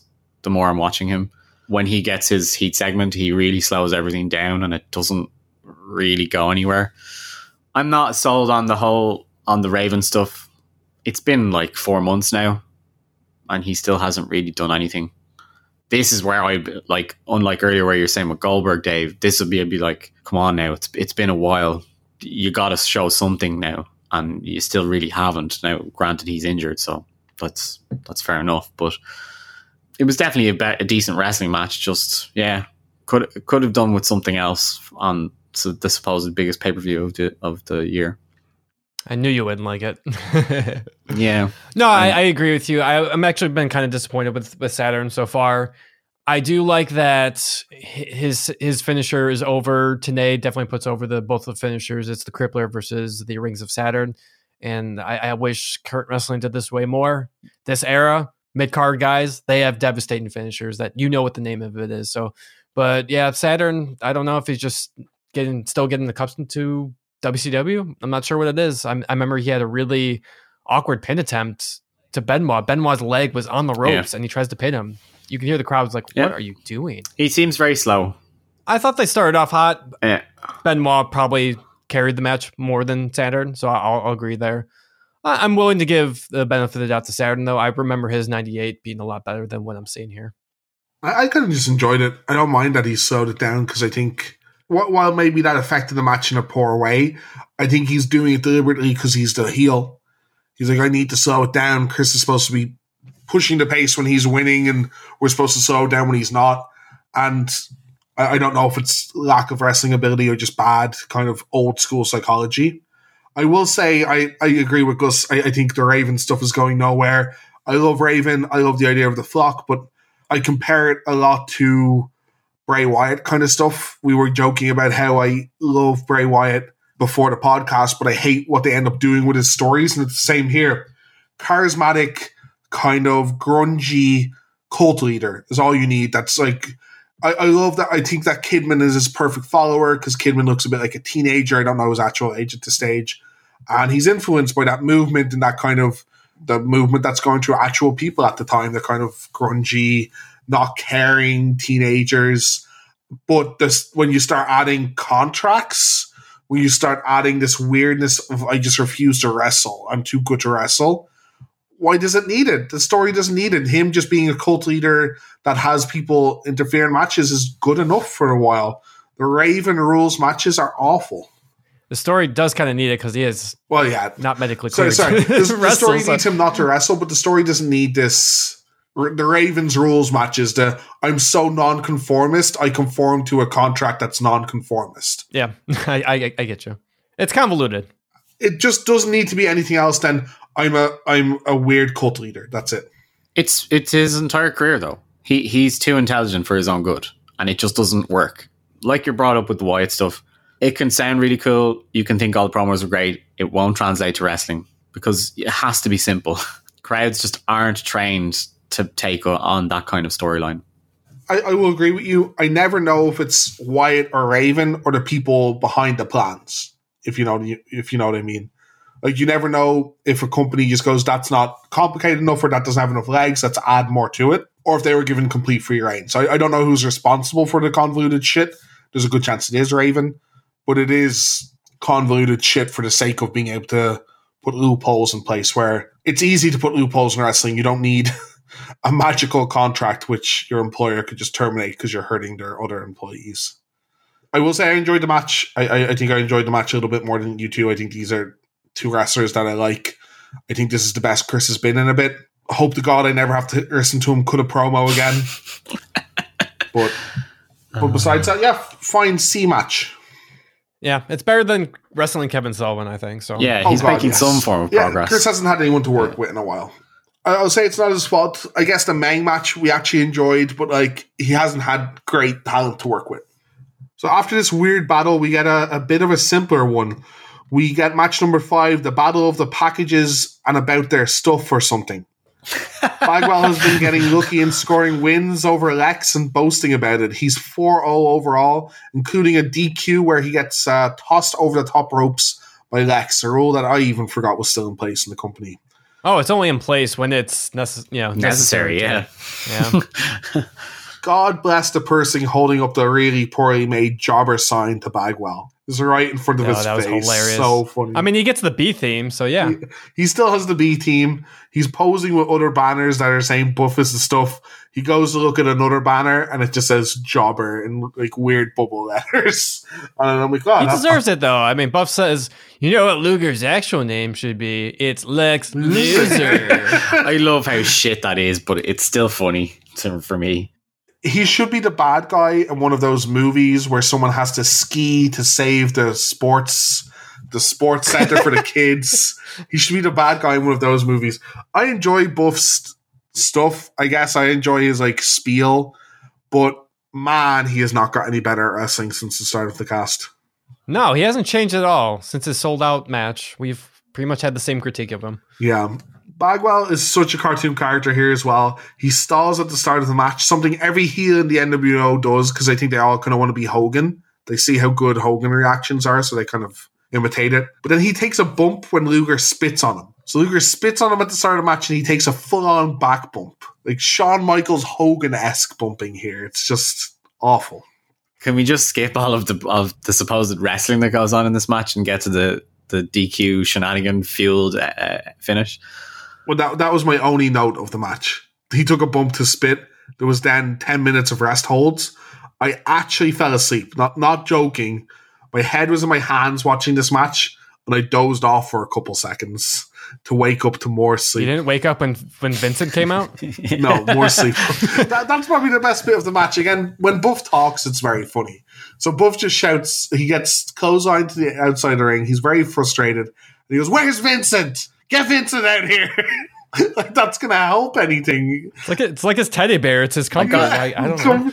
His safety I gotta blanket. give Vincent credit for at least like showing off more merch because he's wearing a different. He's wearing a sweatshirt now. the convention king Vincent knows how to knows how to get his merch over. And I love back, back down to the ring. They say conflicting things. So Bagwell's like, "This should be fair now," and Vincent's like, two on one, baby." Those statements don't really ma- Oh no, no, yeah, no. The best, the best part about it too is uh, they cut to Harlem Heat just sitting doing nothing. It's like, hmm, there's one Yeah, way we- that we could even this Something up here. could be done. I don't know. Ooh, popcorn, popcorn. Yeah, Sonny eating popcorn, and no, what's the answer? Buff cinching on the worst chin locks of Yeah.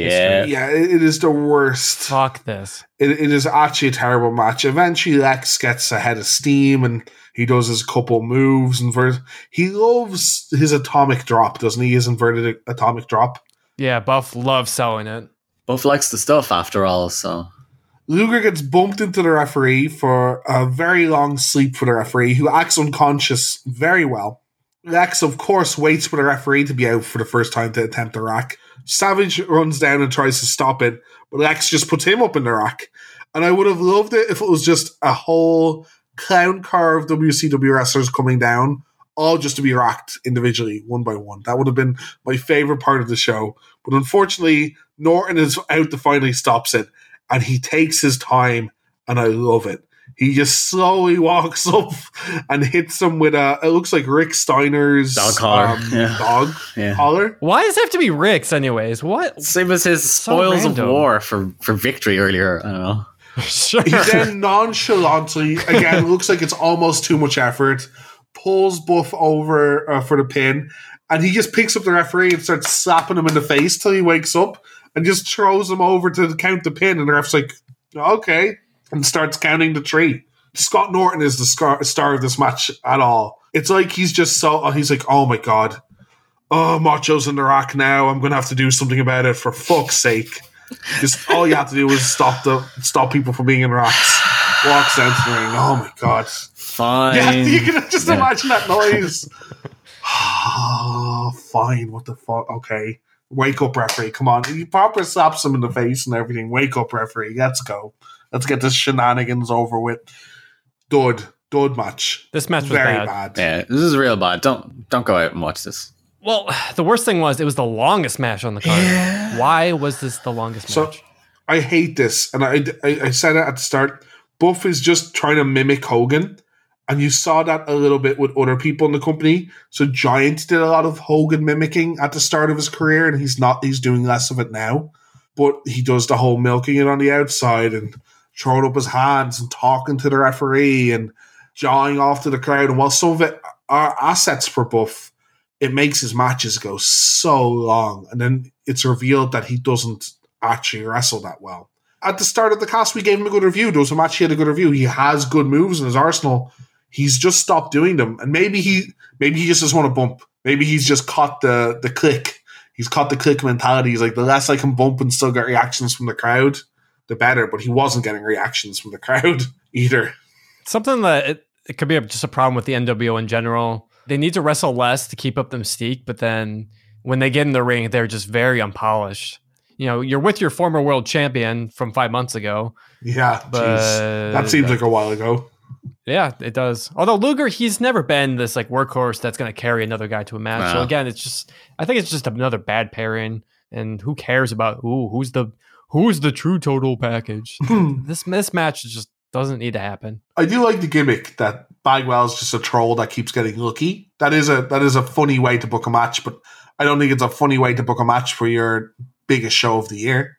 Right, and yeah, that was gonna be my my follow ups. Is like, can we have some conclusions to something? It's just it, that's that's the big problem with WCW and this pay per view. We get we get one or two conclusions, but I want some of these storylines to finish. Yeah, it feels like they're almost starting feuds opposed to ending them here.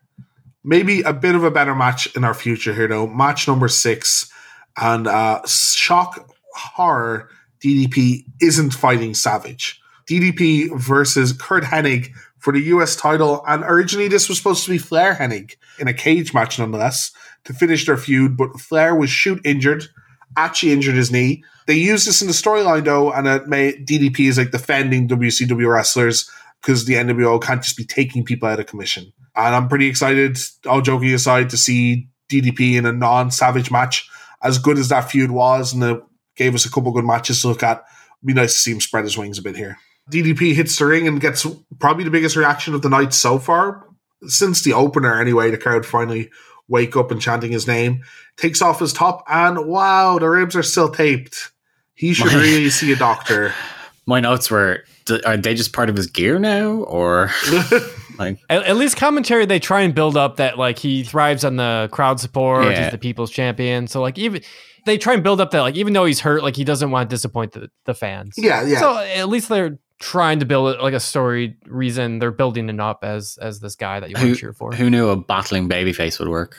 yeah, Who would have thunk it? He he probably should get them taken. I I, I have seen dead people Yeah. get cured faster than his ribs have. Well, you see, when you're wrestling all the time, Dave, you know it's hard for them to heal. They stay hurt. Yeah. That's true. DDP misses an early cutter attempt and Hennig rolls outside the ring, and I love just him saying, "I'm too smart for that. I'm too smart for that." Great, great heel line. Hennig, of course, goes straight for the ribs, working the back and walking all over DDP. DDP gets a huge reaction for like just normal moves on Hennig. This is kind of a very routine DDP match. DDP goes for a second cutter, but Hennig holds the ropes to reverse it. Both men, after a kind of shortest match, I don't feel this is earned, are acting exhausted while they're trading blows in the middle of the ring, and both of them falling down. When they get up, Hennig throws DDP into the ropes. DDP floats over the top. I think he's going to hit a DDT, but instead hits a diamond cutter out of nowhere for the tree and DDP's first major title win of the podcast. apparently his first title for his career. Wow. Yeah. Uh, sorry for the listeners out there if that seemed like a bit of a short description, but unfortunately, I just don't think these guys gelled and they kind of had a slow, and as I said, very normalish match with nothing much to talk about.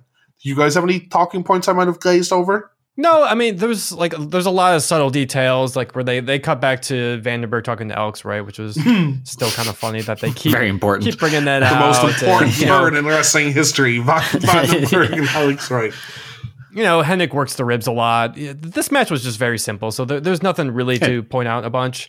It was just by the numbers. The Diamond Cutter is so fucking over, so that's really Yeah, what we should yeah. talk about. Like, th- this is just a great step for DDP's career because he, he deserves it. And what better way to kind of give him the like kind of IC belt? And this should be kind of the stepping stone for him. So this is actually one one notch that WCW gets right. I think.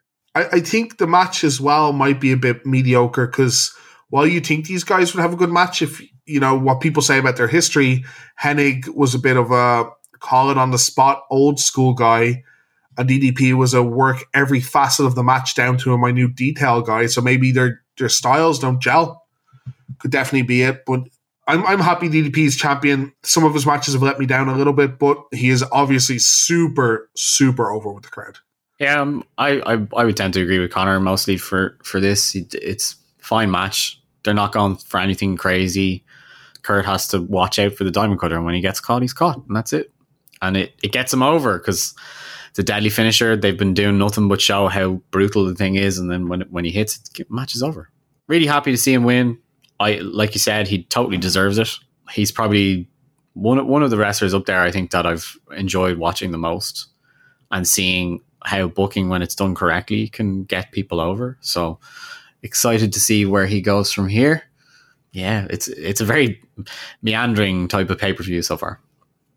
Internet nerd time, and this time they got Eddie on. And uh, honestly, I can't really hear what they're saying here, guys. Could you could you really make it out? Commentators are kind of going over it. Something about him proving that he that he's the best at this stage.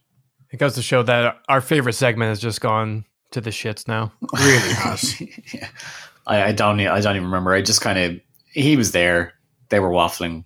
I, I I'm not even sure why they bother at this point.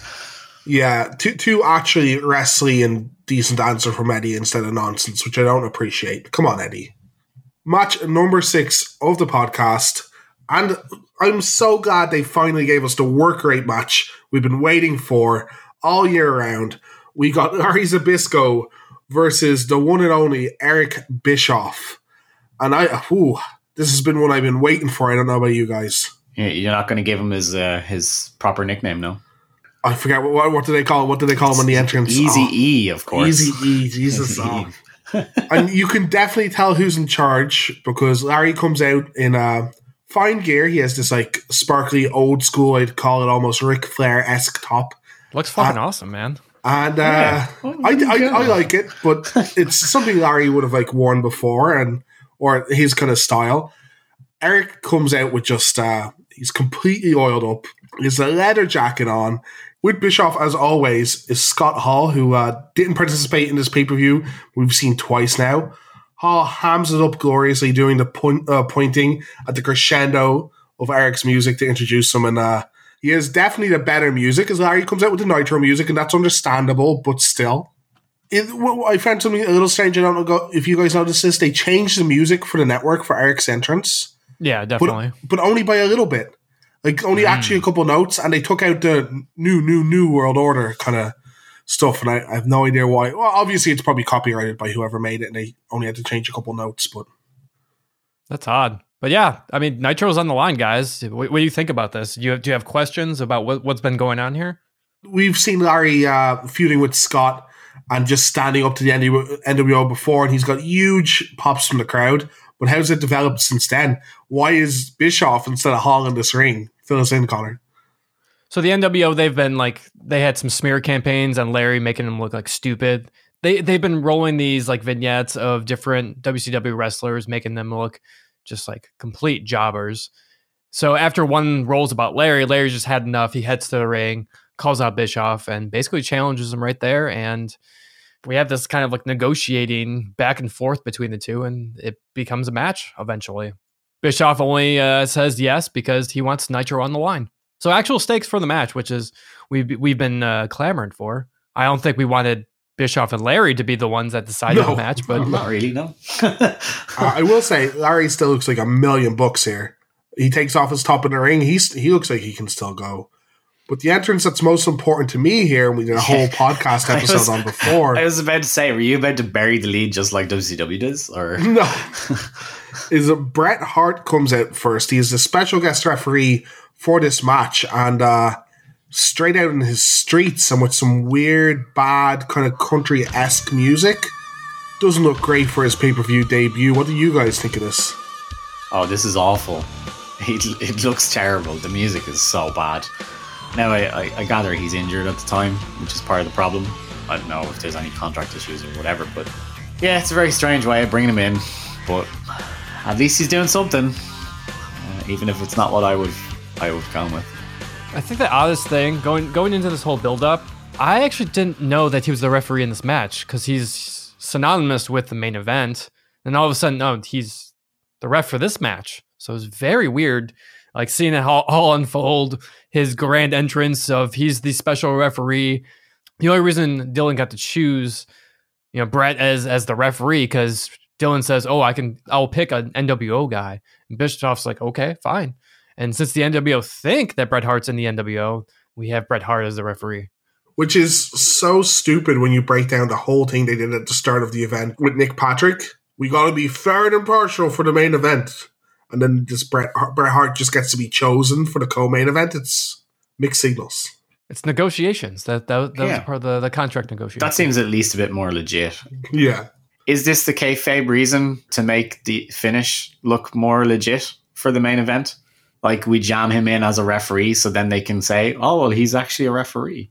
yeah. Although Yeah. they're very they're very bad at explaining that. Yeah, It would also help if they if he looked like a referee at all. Like why isn't why isn't he just in the ref shirt? yeah. Go with the Ken Shamrock look, the cut off Yeah. sleeves. Yeah. yeah, cut offs, or even Shawn, Shawn with his short shorts. Yeah. Oh man, that would have been great. There's so many ways. You, just have a heart on it. Have a ref shirt and have a heart on it. I don't care. Just do anything but wear your streets. It's like he honestly didn't know he was going to be the ref until two minutes before the match. Pink and black stripes. Yeah, pink and black stripes. That'd be great.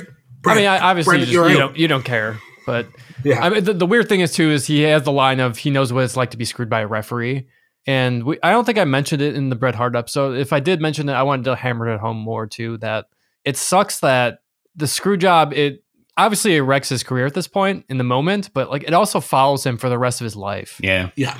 Wrestling with Shadows it comes out for another year, but he has to answer questions about the screw job and. I don't care who you are, like that's gonna wear on your human psyche, just having to hear all about the screw job for the rest of your life. Oh, 100%. It's worn on mine and I wasn't even involved. Yeah. I, I hate to to today, to this very day, we still get story arcs off that. And, you know, half tongue in cheek. Oh, we screwed over a man's livelihood. Remember that? Uh, remember your hero? Well, Dave, this is WCW. They do things first, so they're the first one to copy it. yeah less than a less than a month later. Oh, Yeah, I, I wanted to talk about this for a uh-huh. while now. So on on the topic of being first, Bischoff on his podcast he talks about being the original authority figure and how there would be no Mr. McMahon without the Bischoff character. Going through all these nitros in 1997, I, I would have to disagree. In the first half of the year, Bischoff did behave like your typical authority figure. He would change the finish to matches, take titles off guys, fire referees. But for the majority in the second half, and particularly these last few months, Bischoff just comes off as Hogan's lackey. To me, the Mr. McMahon character is just completely different. And on the topic of being first to do it, it's a petty argument. Whoever does it better, I, that I care about more. You know, we, we talked about video games earlier. Oh, the World Tour came out first, but it's not the better game, so I don't give a shit. yeah, Sega, the, Se- the Sega Saturn came out first. I don't give a shit. It was a shitty system for coming out first. It doesn't matter. yeah. I, I think he's also superfluous. So where other authority figures, like you could argue, uh, Mr. McMahon had to exist for a storyline to excel, you could cut Bischoff out of ninety nine percent of these stories, and it would be beyond fine. Uh, Even worse than that, you could put a bland fake lawyer, you know, those like those indie guys that get to bump as fake lawyers in his every one of his spots, and I don't think there would be much of a difference. well, that- I mean, you could just bad. have Ted or Rick do it. Yeah, Like, exactly. I, I don't know. Yeah, it's kind of odd because are people really aware of how much power Eric has in the company from a casual standpoint? I don't think so. At, at least how it's portrayed on TV. Yeah. Like I said, he would interfere like with like with match outcomes early in the year, but like l- past couple of months, he hasn't done anything like yeah, that. like is that the problem?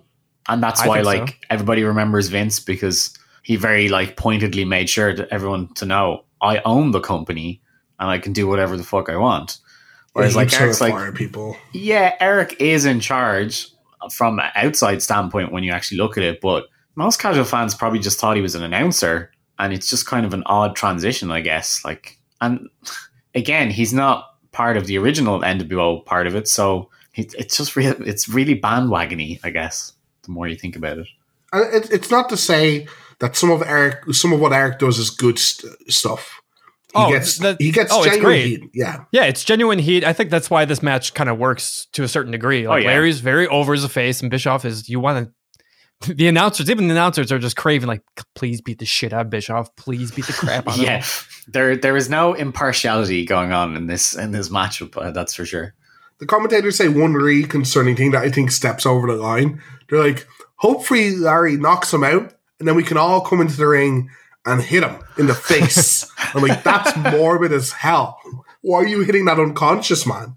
It's- all it's all that pent up aggression, Dave. After like the year and a half of being terrorized by the NWO, you know. Yeah, I, I, get, I get what they're trying to get across, but it makes them sound like psychopaths. Oh yeah, it's badly done. It makes them sound like badly absolute psychos. sure. Th- This match is, I, I think you're interesting. I think you're right. And this is why Hogan, car- as much as I blast Hogan on this, he carries a lot of his matches in this era because he's so stupidly over. He has so much heat with the crowd. It doesn't matter if he's terrible at wrestling at this stage in his career, or arguably most of his career.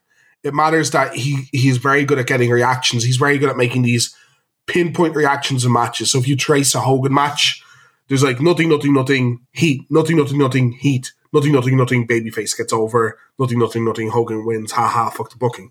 You just, So- just- let's not spoil the main event, man. That's copy paste any Hogan, Hogan main event.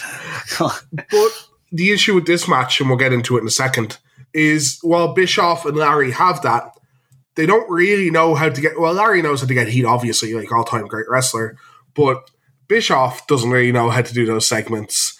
And also having two of those matches in a row when they're not real wrestling at all, like not one bit, and you're relying on the crowd being hot or so into your weekly storylines that the match is fine, is a bit of a drag. So straight away, we're trying to get the storyline across that Bret Hart is impartial. How couldn't he be after what has happened to him in the screw job? He checks both men for weapons, and we're underway. I mean, sorry to, to interrupt you almost immediately. Uh, you need to point out the fact that they make a very big deal of calling him a tweener, which is like such Oh, a carny wrestling term that probably Yeah. no casual fan understands at all. And you're like, I, I was thinking it. this- I was thinking the same thing. I'm like, does anyone know what Dusty's talking about right here? Like I've no, I've known, but does anyone else know? Probably not. You, I, I just tune out Dusty pretty much the whole time. He just says so much gibberish, particularly this pay per view.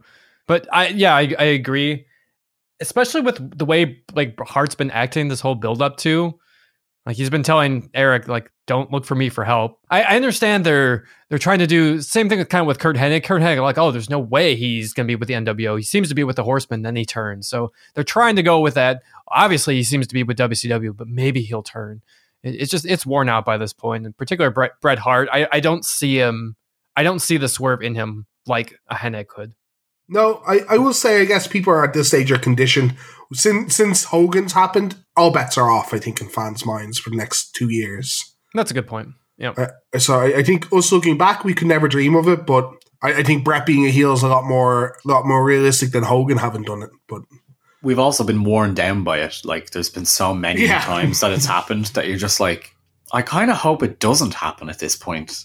like it'd be nice for a change. But I agree with Connor. Like it's, I just can't see. Bret doesn't have the like facial expressions or no, mannerisms or anything to really pull off that kind of thing. He's never been that kind of guy. That's fair. That, that's a fair comment. I also think it's less effective because they've just done it. If this is the first big t- uh, thing we were doing since Hogan, then you could start a whole new whose side is he on? But we, you've done it with everyone. Everyone that steps foot in the company, like, what's going to happen? No one's just out and out about their feelings because you've got to be sneaky in wrestling. It's a key rule to the wrestling business. Early on in the match, they're feeling each other out with strikes. They're kind of building it up, and Tenay says it's a bit of like MMA fight where the wrestler is going to win. So Larry is looking to shoot, Eric just looking for uh, kicks, and every time he connects, even with a small kick or strike, he's celebrating like he's won the fight, which uh, I gotta say I love. I thought the beginning of the match worked. It's obvious that Bischoff can't wrestle, so I think Larry's like the perfect guy to work off here, and just doing weak jabs just to feel out really, really, really sold the, the beginning of the match. Yeah, it's it, the premise of the match is perfectly fine. What they're setting out to do makes uh, a whole lot of sense. Yeah, I got I gotta agree with you, but I was expecting an enjoyable match when it started like this, especially when Bischoff bails to the outside after these strikes, after quote unquote winning the exchanges to get advice from Hall, and Hall tells him, you can pick it up on the camera, do Tiger style, but that's very clearly uh, Crane style that Hall mimics. Crane style, the Crane kick, get it right, Hall. Eric celebrates another landed kick on Larry, but this time Larry's had enough. He charges into the corner and goes nuts. Bret is faring down the middle as we've been setting up for the whole match. He breaks up illegal chokes and too many strikes in the ropes. He stops Larry from uh, striking with a closed fist even before he lands it, and is being uh, pulling up rules that WCW fans haven't seen reinforced in years. Bret Hart is quite literally the first referee to ever call things like as they should for at least the first half of this match anyway. it's bizarre. It's not. It's actually a breath of fresh air. that, that's what I like about Larry. Everything like Larry's involved with has logic, so I'm like, oh, okay. But uh, I will. I will say that one thing that does really work that for me in this match is I think Eric is actually pretty good at selling for for a guy that doesn't wrestle.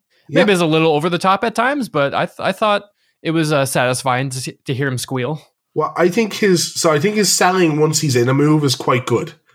That's important. We saw Rick uh, Rick Steiner and uh, Virgil not do great jobs of it, so I can't complain when it's actually happening.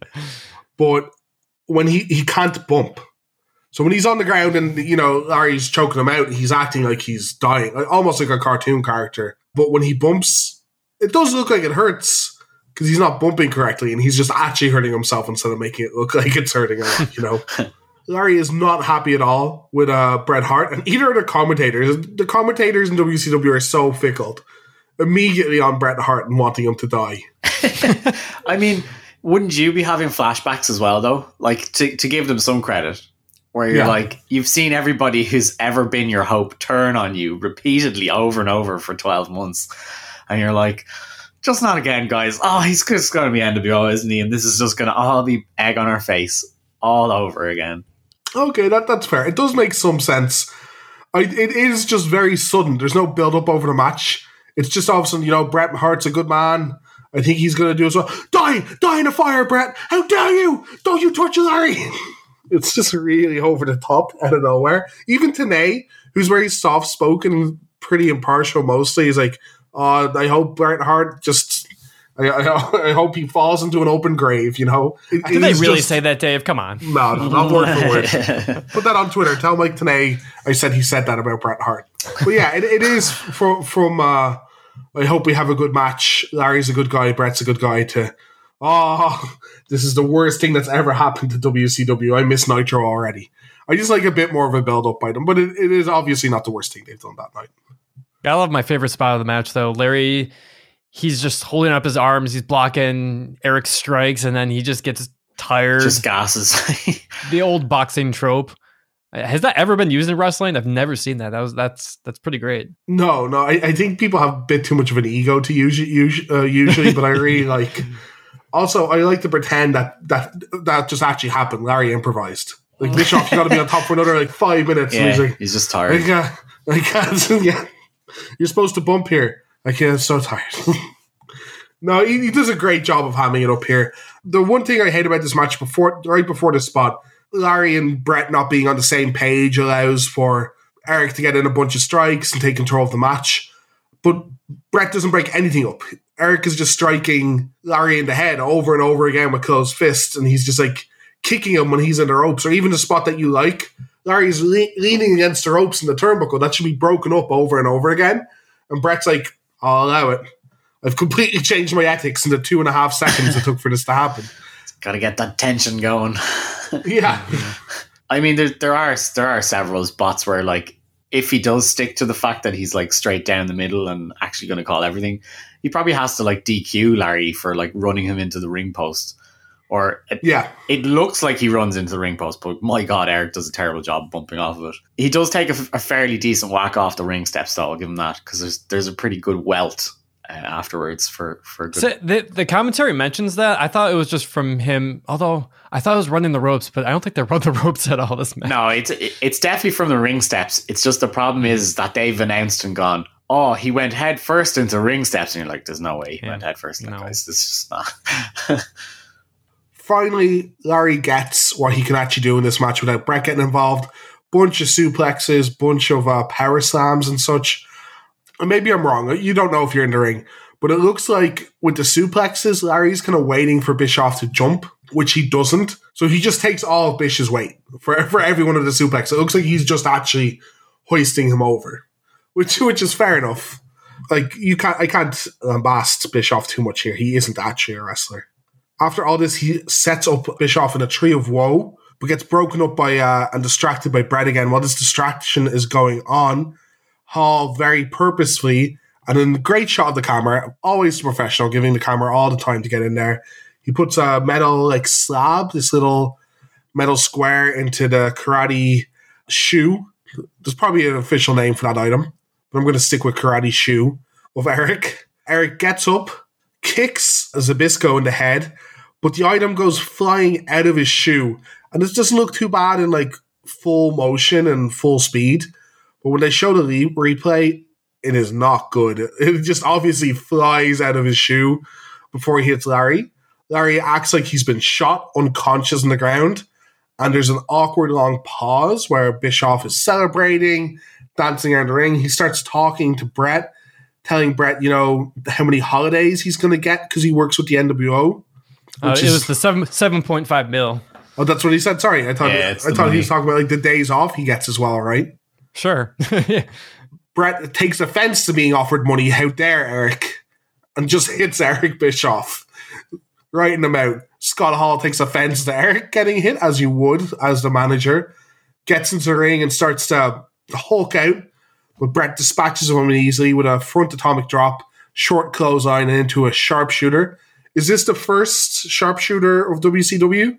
oh no, definitely not. I, th- I thought you meant of like what we've watched. I'm like, Yeah, I'm hmm. like, No. Has has Sting done the, the Scorpion Yeah. Deathlock? Because I don't I don't think he has on the, the podcast. Oh, that's maybe, true, actually. Maybe like in one match, but I can't really think of anything. So Dean's probably done it. Dean does everyone's sure. finishers. Well, either way, this oh, it felt so good to see what a real sharpshooter Shooter looks, looks like. like, oh, yeah. it looks so good. yeah, he sits right back into it.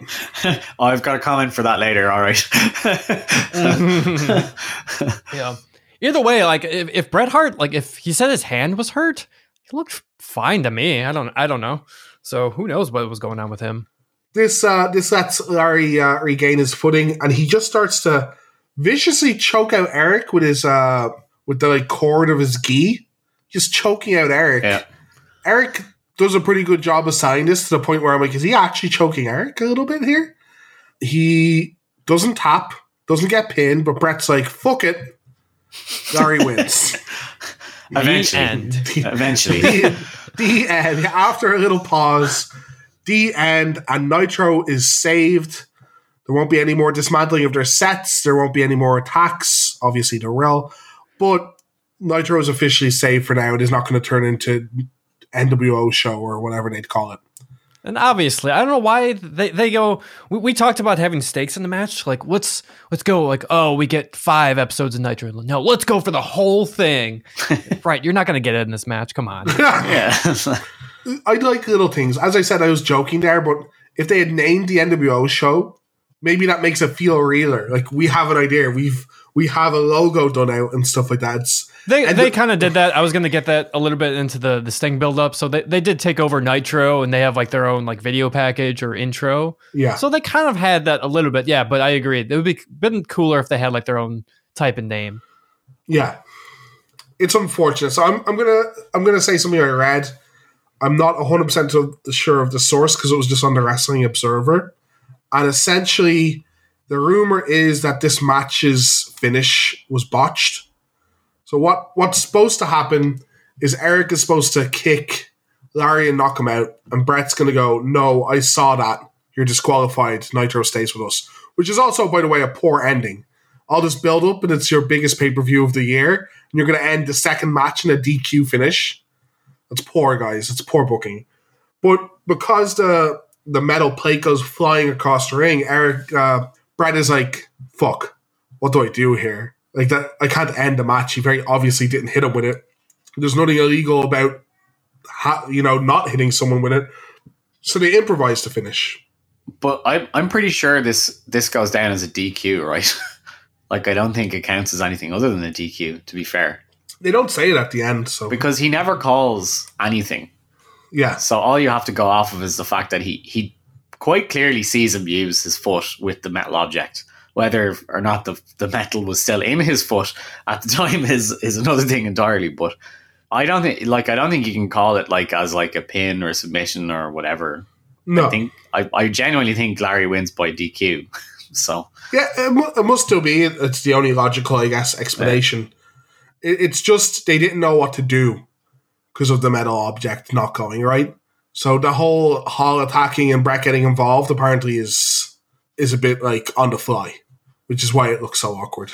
Gus, have you ever heard this one before? Because I've listened to like tons of reviews No. of this pay per view. I've, I've never Yeah. heard this. I've never theory heard it, and to be honest, I don't think it looks that awkward either. Hall, Hall and Bret looks perfectly, perfectly natural. Like Yeah. the only thing Right. that stood out to me was like, so Bret punches Eric in like the safest way possible. I don't think I've ever seen a, a better worked punch like on on a man. Bret's, And Bret's then- punches are fucking And great. then literally Larry tries to kill him by contrast. I'm like, wow, I don't think Larry actually likes Eric. This looks really, really bad. It looks like the, the Daniel Bryan choking with the with the cable cord No, that he got it's, it's fired way, it's way worse than that. Uh, but that's why I think it's it's actually just a DQ because Bret's clearly meant to see him with the foot. He's. I think the only thing that's that doesn't work is because the object is gone. He doesn't get to like check his foot and show that he saw it or whatever. Yeah. I think that's literally the only thing that messes up. It's literally like, okay, the object's now flown into the into the arena. We got to do something like to, to kind of carry it over. But I think it's all exactly the same. And I got to have to shout out to Brett for like completely catching the object flying over his head, and you can see him mentally sigh on camera. He's like, oh, You can't. He's really bad at hiding that never stuff. should never should have left WWF. You, you can just you can just see his eyes follow it for like half a second. you can pinpoint the moment his art heart rips in half. yes. What have I done? I could be in the mid card. Just let me go back. so so yeah I, I don't know i don't think that's i'm not so sure i'd believe that to be honest dave I, I think I, I think maybe what's probably true is as you're saying, maybe he was supposed to like take it out of his shoe and confront him or something. Instead of like Bischoff going for a pin, stopping the pin and going, What's this in your shoe? And then Hall gets involved. I just think there's a bit like Bischoff celebrates for a very long time after the kick instead of just getting a pin or whatever. And you can put down the heel nonsense, but I think that's a delay of them going, okay, how do we transition to what the match was supposed to end like? I double checked the footage. I checked the tape to check your theory. Uh, Bret just like he doesn't he doesn't react as much when Bischoff is celebrating, so it doesn't look like they are communicating or or coming up with something. So it, it just it seemed like that that was the plan finish. But Fair, either way, fair. like wh- whatever. Finally, finally, WCW pulls a fast one on the NWO. Like they it actually kind of makes NWO look dumb for once. yeah So I guess in in that case, it, I thought this was actually kind of an enjoyable match. I, I think it's well put together. So I, I criticize um, the Goldberg match for being very poorly put together, considering there's so many professionals and like veterans in this company. I think this is very well put together for what Bischoff needs to achieve in this match and to get, you know, get one over Bischoff because I, I think he's replaceable in these stories, but you have built up this comeuppance that he's working towards, and why not do it at Starcade? I think he is probably should have practiced his bumping for a bit longer, but he does have a big job in the company. So when they got down to the actual meat of Larry getting his offense in, Bischoff isn't doing a fantastic job then. In fairness to Bischoff too, he's his knee was pretty injured. Fair, fair. I had never seen Bischoff wrestle before, and I hadn't heard anything like positive or negative of this match. So I thought it was actually going to be pretty forgettable.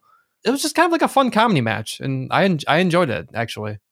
my my only issue with it is it's too long they could have gone half the amount of time still got in everything and it would have been a lot more enjoyable then because you, they're just exposing eric the longer it goes it's like there's only so much you can do why are you still dragging this out like Right, it's just all for the Bret Hart involvement, which Yeah. was not needed like to begin with. yeah We we had, we got to make sure that swerve is extra swervable, bro. got to make sure it's a better swerve. he's been taking calls, I guess, from from Vince. Yeah.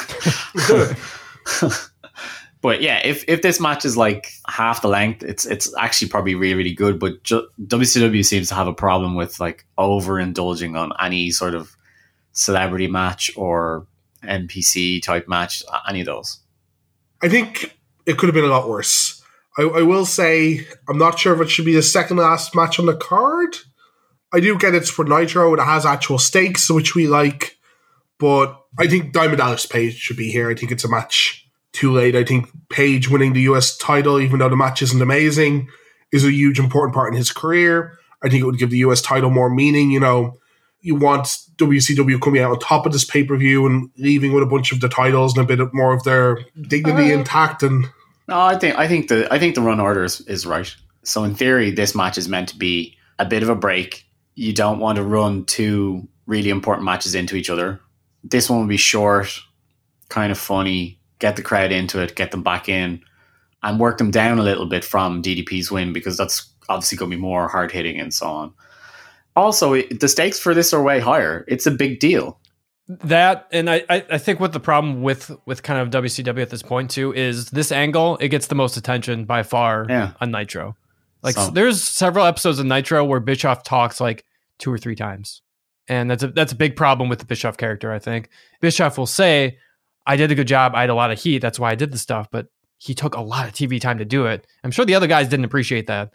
Yeah, that, that that is a big thing. Like I'm viewing Dallas Page as just like I know in the future how over he's going to be. I know later on they're going to have to rely on him and Goldberg as like the big stars and their homegrown talent. So I want to see Page higher in the card and have a more important finish at Starcade here. But I'm not watching the Nitros, and Eric might just be so dominating of a personality on Nitro that he should be finishing the card here be that good or bad. So my opinion is definitely shaded by that as well. The last match of the night and of this Starcade, second most important match we've ever covered, maybe arguably the most important match we've covered on the podcast so far. The match a year and a half in the making, and one of the big reasons we're doing this actual podcast: Hulk Hogan versus Sting, Starcade 1997. The match is infamous. The match is famous. Throw whatever title you want on it, but it's been a long time coming for us to review this match, and this this is the peak of WCW wrestling. This is long term booking that we only see in Japanese companies nowadays. So I can't complain about any of WCW's booking or character building or spotlight hogging because it's built up to this amazing Sting intro, this Sting re debut. Are you guys as excited as I am? Or were as excited as I was watching this first? I was just because I've been watching all the Nitros, so get get this over with already. Yeah, I was uh I was actually excited, which surprised me. Like I know I knew the outcome of this match, but I've never watched the match. I've only ever seen the ending. I don't know, the reinvention of Sting I think is one of the coolest things in American wrestling history. I think it's really clever. I, I heard, I don't know if you guys can back this up, that it was actually Hall's idea for Sting to be Crow. yeah, the Crow character. That's uh, that's Yeah. the story that I've heard. Yep. Yeah, so Hall's genius, uh, shining through. Well, Hall's being able to steal from movies that other people haven't watched yet, shining through, and it it's still something that hasn't been done half as well. I know characters go off TV and come back with different gimmicks, but his actual changing in front of the crowd, the build up, the anticipation. I can't think of many angles in American wrestling history that like are on par with it. So I usually do a little breakdown of the match here, but there's way too much history for a guy that hasn't been watching the Nitros to go into. I'm going to throw it to Connor. He's going to break down the rivalry between Hogan and Sting. Oh boy, are you guys ready? This is a lot to cover. I'm, I'm ready. I've, I've had a drink already. I'm, I'm settled. The man called Sting. He does this, he does that. He's as big as a bull and as quick as a cat. So throughout the late 80s, early 90s, Sting was w- without a doubt the top babyface of WCW. Bleach blonde hair, colorful face paint, high energy offense. Sting captured the minds of young fans, culminating in his first world title victory over Ric Flair at the Great American Bash in 1990. A young, clean shaven Nick Patrick happened to do the normal slow count for that match, funny enough. So fast forward to the mid 90s, WCW brings in new top guys like the immortal Hulk Hogan and the Giant. WCW would immediately cash in dream matches such as Hogan versus Flair, then eventually with Big Van Vader. And of course, in typical WCW fashion, Sting and Hogan would face off for the first time on free TV, a match that would end in a draw with the Dungeon of Doom hitting the ring. Did you guys actually notice that? I actually thought this was the first time Sting and Hogan fought. I was pretty sure they had fought before. I didn't know when. I say I know. I assumed because WCW are very into their face versus face kind of thing. I always felt. Yeah, I kind of vaguely remember this because this leads on to the wonderful boat sketch, right? That's that period of oh, wrestling. Oh yeah, Hogan and Sting on a boat and they get chased by the Dungeon of Doom with hmm, Vader as Yeah. part of them. Oh, with it. sure. Yes. Yeah. Yeah. Yeah. yeah. yeah. so, what a time. What a time. yep. So after months of WCW Monday Nitro debuting on TNT, Scott Hall and Kevin Nash debut as outsiders from the WWF, attempting the hostile takeover of WCW. Our 18 month of build up began as Hulk Hogan revealed himself as the third man, declaring a new world order in professional wrestling at Bash at the Beach. So Sting and Lex Luger would set aside their differences with the Four Horsemen, thus teaming up with Flair and Arn Anderson to take on the common enemy for War Games. But the fourth member of the NWO was yet to be revealed, so we have Ted DiBiase would show up on Nitro holding up the four fingers. Ted would reveal himself as the financial backer of the NWO, though, giving the Road Group the ability to air the famous black and white jump cut promos. And on the memorable Go Home Nitro to Fall Brawl, the first fake Sting appears, the first of many in this whole buildup. The NWO face Sting would attack Lex Luger outside in the parking lot, leaving Team WCW questioning Sting's allegiance to WCW. At Fall Brawl, the fake Sting would be the fourth entrant in War Games, and the real Sting rounds out Team WCW, clears house, Stinger splashes for everybody. Sting motions to Lex. Is that good enough for you? Is that proof enough? Sting walks out. Team NWO pick up the victory, leaving WCW in shambles, crawling for Sting's help. I, I always love that match. I, I liked it then, but even going back to it right now, it, was it's such a really cool moment. It's good storytelling. Yeah. which they're so rare at being good at. So It seems like everything Sting touched in this run up has, has turned to gold. Well, it goes downhill from here, brother. Except this promo, though. The following night on Nitro, Sting would cut a promo feeling betrayed by WCW and his best friend, Lex Luger.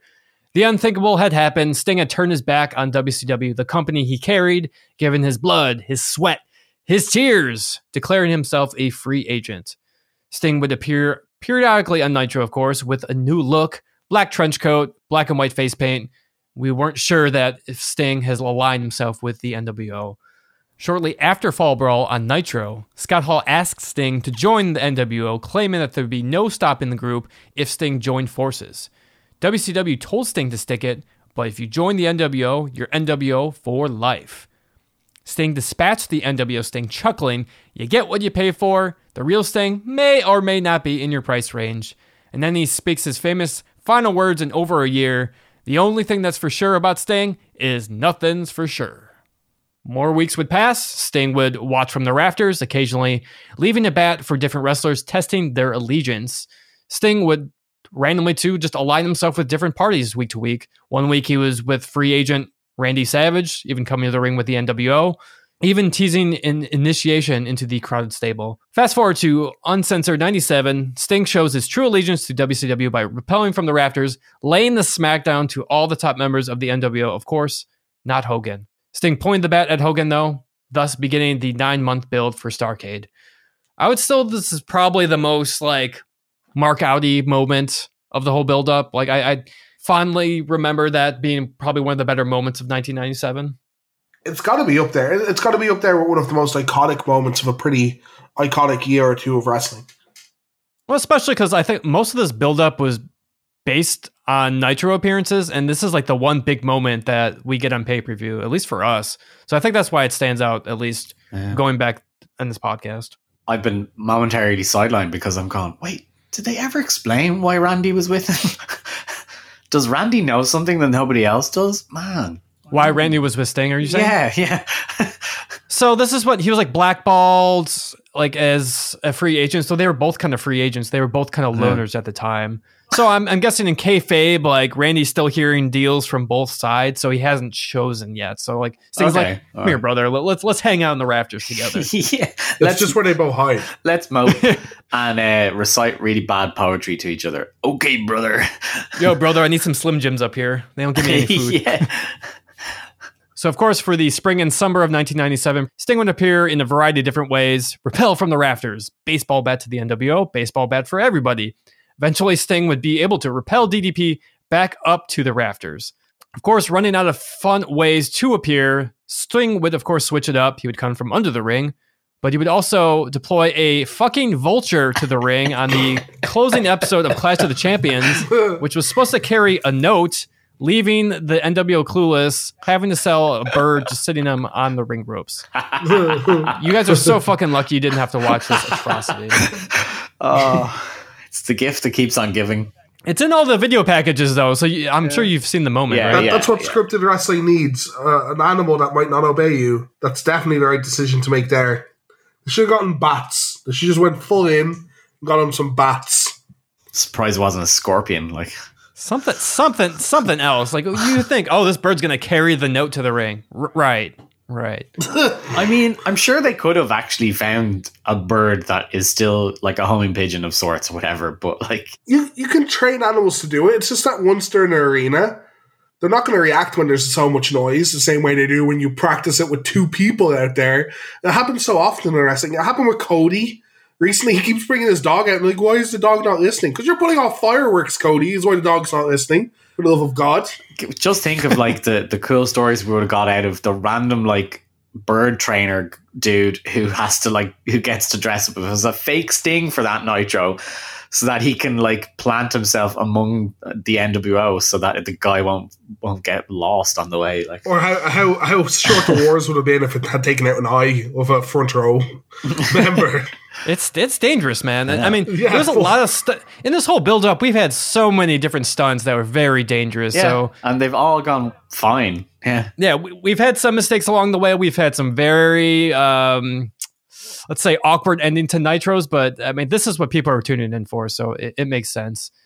So Luger, of course, was the glimmer of hope for WCW, the best friend for Sting. He won the title on the 100th episode of Nitro, only to lose it one week later to Hogan. The NWO had the strength in numbers, of course, this whole time and continued their dominance on WCW. Then here come the fake stings. Oh, Lord. So fake stings at Havoc, fake sting at World War III. We had the Nitro with the, I don't know, it had to have been up to 18 or 20 fake stings on Nitro. With the final reveal of Sting revealing Sting. What a great moment. that's not a typo ladies and gentlemen No. not a No, remotely It's not hyperbole either. Yeah. No. This is this is true facts here. So WCW they needed Sting, which prompted recently appointed Commissioner JJ Dillon to offer Sting contracts for matches with B members of the NWO. Eventually, the contract would lead to Hollywood Hulk Hogan. The contract would be eventually drawn up. The segment would air live during a commercial break of Hogan's made-for-TV movie Assault on Devil's Island. Hogan was confident the coward Sting wouldn't show, but the Hulkster was left shocked with Sting showing up at the last minute. The stage was set for Starcade. The, ma- the mannequin Sting repels from the rafters, and this stunt would not occur not once, not twice, but thrice. This time around, the dummy falls through the ring. On the final occurrence, the real Sting swaps himself in with the mannequin to lay out the NWO once again. And of course, on the go home show of Nitro, the NWO would take control of Nitro. Eric Bischoff would throw a celebration, giving gifts for Hollywood Hogan. Gifts include two motorcycles and a fucking replica ring of the WCW Championship, also a stretch limo with a hot tub, sporting Nitro Girls and Bret the Hitman Hart. The final mystery gift was revealed to be a severed head appeared to be given by Bret Hart. The show would then close with Sting ziplining off the top of the Nitro set to the ring. I know that was long winded, but that's this is the build up. this is why we're here. This is why the show was so successful. 18 months, Hogan and Sting. They hadn't laid a single punch on each other, which I think is pretty impressive. Sting also didn't say anything for a year. Those two things are just unheard of in wrestling. I think that's impressive to say the least. And I think it's we have to give some praise to WCW here for this. I just got to take a break. You guys respond any to, to that that nonsense coming up here. Mostly my response is uh, Assault on Devil's Island. Oh, I've yeah, never heard man. of this movie. because I I'm IMDb'd on it your right here. wavelength, Dave. I'm like, oh, a really bad film I need to see. It had a huge buy rate, brother. Shadow Warriors is its uh, full title. Shadow Warriors: Assault on Devil's Island, and the uh, Carl Oh, Weathers It- is it- in it. wow, it does. Sold. Oh, I might have to. I might have to check this out. yeah, Yeah. I'm totally sold now. Yeah, obvi- obviously this was a it was a ratings play. It, it obviously it worked. I'm- I'm sure it This did was a work, Big, yeah. big moment. Yeah, Yeah. it, was, it was a big moment in in WCW. So, unfortunately, as you can tell from the retrospective, the last few months doesn't have much really thing. I mean, what do, what do you guys think of like the last couple months? Like, do you think they have enough story already, or is the last few months missing something? I will defend their lack of story over the last couple months. It is hard to keep doing stuff. I'm going to praise them for how long they kept us going, how long they stay. Like, how many things have changed? We even talked about Macho's story basically changing a couple different times because they didn't know what they exactly wanted to do with Macho. They knew they wanted Hogan. They knew what they wanted Sting at Starcade main event. They knew they wanted that to be the first time Sting fought in a year, or even talked in a year, or did anything in a year. So I'm impressed that they stuck to it and the storyline here didn't change or only changed minutely over time. It is tough, so I don't mind them not using Sting too much over the last month to keep that like suspense there and to not burn people out on them. There, there were a few other moments that they did use, but I'm, I'm going to bring up during the match. It, it, they're mm. very minor moments. I think they ran out of gas. Like I, I do think they had the good, the right story, but it just went that little bit too long. And so maybe they they misjudged using certain things, but they clearly didn't have anything else at that point, and they were like, "Oh, we just need to get there and just have it finished." It is still a really, it's a really well done plotline for the most part. It has to be the best thing they've done, I guess, of everything we've watched. Just with how effective it was in terms of how many people bought the pay per view, how many people showed up, the upswing in general. And watch Nitro week to week. This is Yeah. why they were winning the ratings war. It's this angle. It's it, that's it. yeah, it's, it's definitely not the other stuff that we've been watching. That's for sure. You think Disco Inferno didn't win the ratings war? Mm, More on him later. I, I have bones to pick about Disco later. oh, excellent. I I, he was not on my list, but I have plenty of others. Um, yeah, I think they've, they've, they've hit the end of it. I mean, they definitely had blips along the way, but no, I, I think overall it's been good. Well, as I, as I like watched more of the history, like I lo- I watched a lot of Sting matches before this because I did the the the promo package for Bash on the Beach. So I'm I'm very the, the history of Sting like right before this is very fresh in my mind. Six months before this whole angle happened, like Lex was definitely his tag team partner, his best friend, and that's how the whole separation started too. So I wish I wish they went full circle a little bit. Like Lex just has simple promo like I'll be on your side, Sting. I'll be at ringside or something. Even just saying, I'm sorry, Sting. I know I've been a bad friend. Yeah. Can we put aside our differences to take down the NWO? At the same time, I think they have trip ups because Hogan, he doesn't really know what to say because all they really say is, "Oh, Sting's a coward." My movie was better than yours. I couldn't find the movie that Sting was in at this point. I, Hulk probably just thinks he's in the crow. I knew you didn't die, brother. I'm coming for you. So I I am pretty much let down from the past two months. That's why I'm just like I'm eager to get it over. It, it probably didn't need much. Obviously, I can armchair quarterback this whole thing, but I, I have to commend him. I think it was a great job overall. I think it is less that they didn't do anything and more that Hogan is still very one dimensional. Yeah, it doesn't it doesn't and he has been his whole career. So, what can you do with someone that's not only that one dimensional, but has so much power over his own character and has never, besides besides the turn, obviously Hogan's turn is fantastic, but he does just quickly become a very similar character than he always was. He knows how to do one thing in wrestling, and he does that thing quite well. But when something is called beyond that, Hogan's left wanting. So it, this might be them protecting Sting a bit in that they don't want Hogan to ruin it or Hogan was burying him for months out. Either one could be. Either one could play. I'll go with ladder. I'll go either one could absolutely play. Yeah. Buffer is out and he gives his usual long-winded introduction of Hollywood Hulk Hogan. And I'm still not used to these guys. I, I I don't know if they haven't aged well or they were never good. Have you guys liked Michael Buffer introducing Hogan? He he's this weird combination of very complimentary in a very weird way, and he he doesn't bring this huge booming excitement. He just has a big voice. He he doesn't emote with his big No. voice. Especially for this. He he does not Yeah. care. I don't know. I really liked this. I think it's in combination with the lights. The lights really work for me because it's like really like okay. The only thing that matters is the person that's coming out to the ring at this time. Maybe he could be more emotional. Sure. I don't know. Yeah, it worked. Kind of got me in the mood. That's fair. It could, it could it could just be wrong. I don't think it's a strictly bad thing. It just doesn't mesh with me. I, I don't mind the idea of him being out there trying it though. Champion out first, and he's out alone. No NWO cronies so far. And I like when he gets in the ring, he's straight in Nick Patrick's face, just yapping to him, pointing at him. And I kind of like if you're going to make Nick Patrick's allegiance part of the storyline, I think that hinges on Hogan interacting with him. Yeah, do you think he told him something there? little, wink, little wink, wink, nudge, nudge. As slow as you can, Nick. As slow as you can, for the love of God.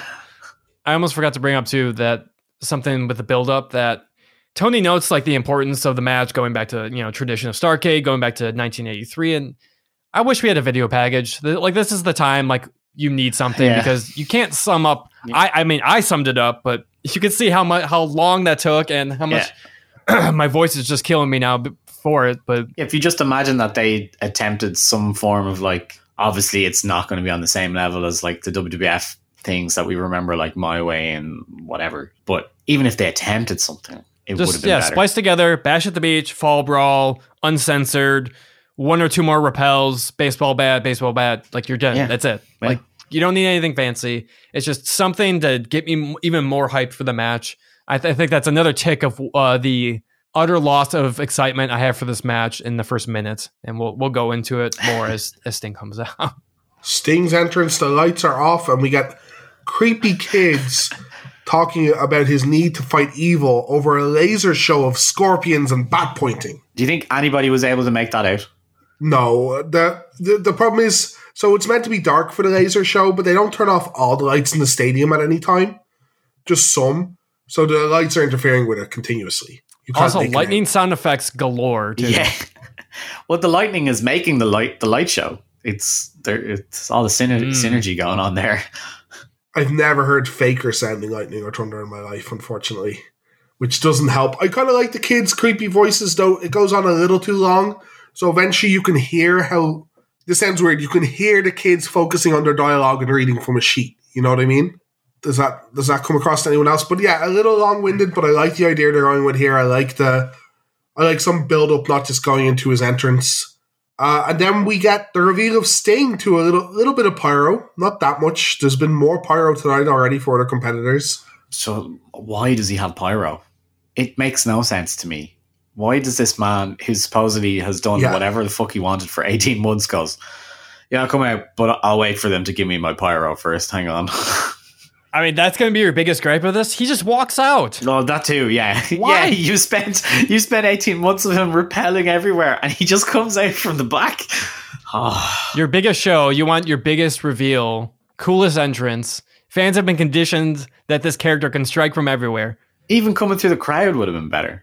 Oh, my, my, my dream entrance. is I, I've been thinking about this too. Uh. It's so cool. So all the WCW wrestlers are in the stands. Yeah, if you if you haven't forgotten. Having them come to the ring with Sting mask and wigs on.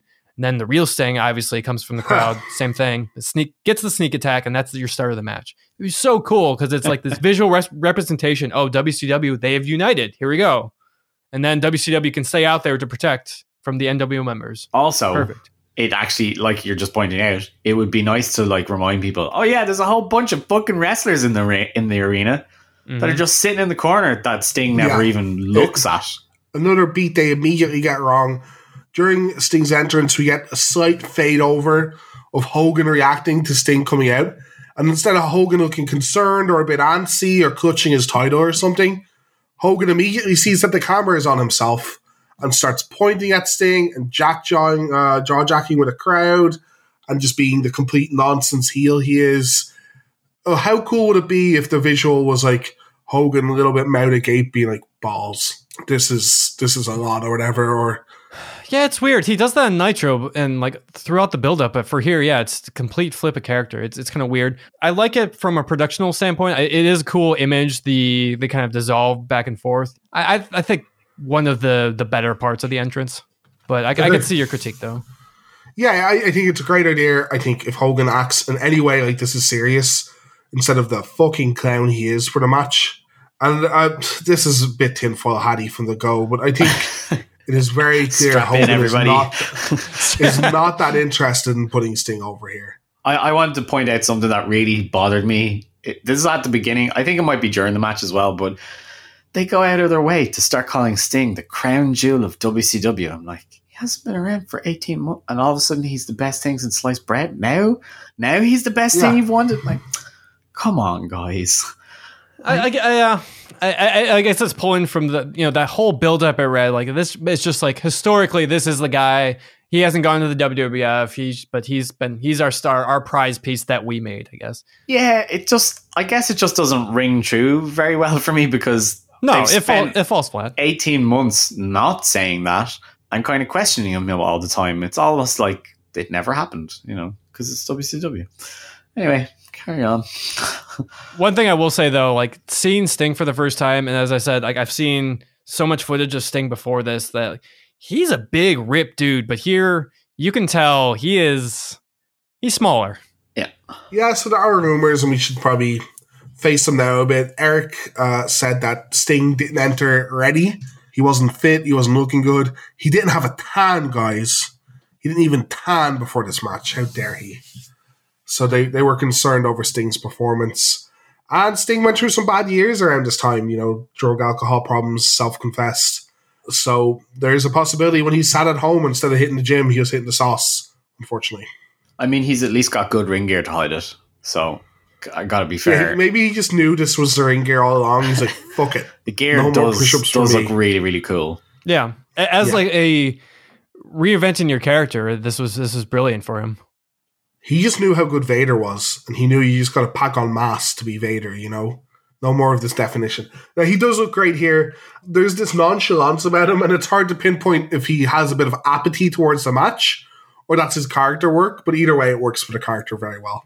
The match starts off with classic Hogan pushing and shoving and throwing the do rag right into Sting's face. Sting uh, replies with a no nonsense slap to the Hogan, and the crowd eat it up. Every little thing Sting does, every little bit of offense he gets, the crowd are very into.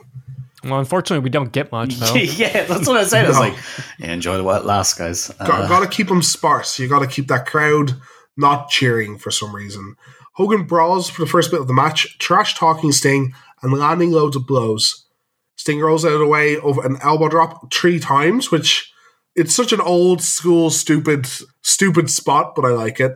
And drop kicks Hogan to the outside for a massive pop. Nice. Uh, he might be out of shape according to Bischoff, but nice height on the drop kick. Yeah, he appeared a little gassed though at this point, so Yeah. I don't I don't know. I'm not sure who to believe.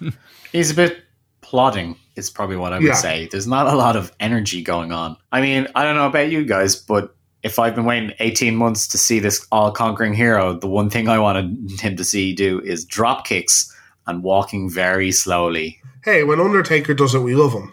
they they get boring chants though. Yeah. I'm I was shocked. yeah.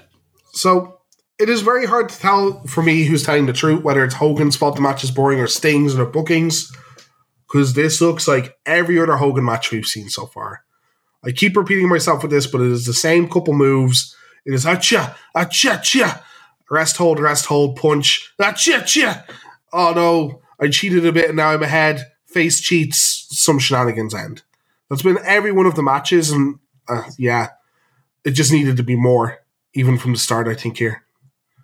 Hogan, I don't know if we've really pointed this out as much that his offense, like it just doesn't work as a heel really, and he just he needs to be more nasty, like he is on Nitro, because he'll do like fun spots on Nitro, like he diamond cutters DDP and the belts and things like that. Like pay per views is like nope, same old safe things, very boring, and it just seems like he just hasn't figured out like the whole his whole heel character really. He hasn't figured it out, or he's figured out that heels don't need to have good matches to to stay over, where faces do. Maybe, maybe Solved it. Solved Solve it. the format. Hogan tries to grind down Sting with a headlock when they're back in the ring, and Sting sends him back to the outside with another two drop kicks. You, you gotta love the high octane drop kicks compared to those heelish headlocks that they're telling the story with here. God damn it, guys. Do, do you think the two of them talked about the match at all before they went out there? No. I, I, Yeah, I think they barely Yeah. talked. I think this is stuff you literally learn how to do in like day two or three of wrestling school. Faces do big kind of flippy moves, heels do headlocks and say shit to the crowd. Remember to make your wrestling noises, kids, because sure howdy does Hogan make a lot of over the top wrestling noises here. I don't know whether the camera, uh, whether the mic is on him for some reason. I don't know if they've turned up the mic or he's just close to it. But as as much as he always like like Foley, they always make lots of noise. He's making a lot of bizarre noises in this match. Is that just me? I think it's especially over the top for this one. I, I don't think so. I think it's pretty standard for him. I think it stands out more too, just because Sting is he's he doesn't he doesn't make any noise. He doesn't really Yeah. make any expressions really. Yeah, it might be Sting's change of gimmick to the silent uh, silent guy. C- compared to something like Luger, Luger is very oh ow ah. So there's there's something to work off of. So that's probably why they had better matches. Mm. Yeah. But yeah, th- these two are not gelling.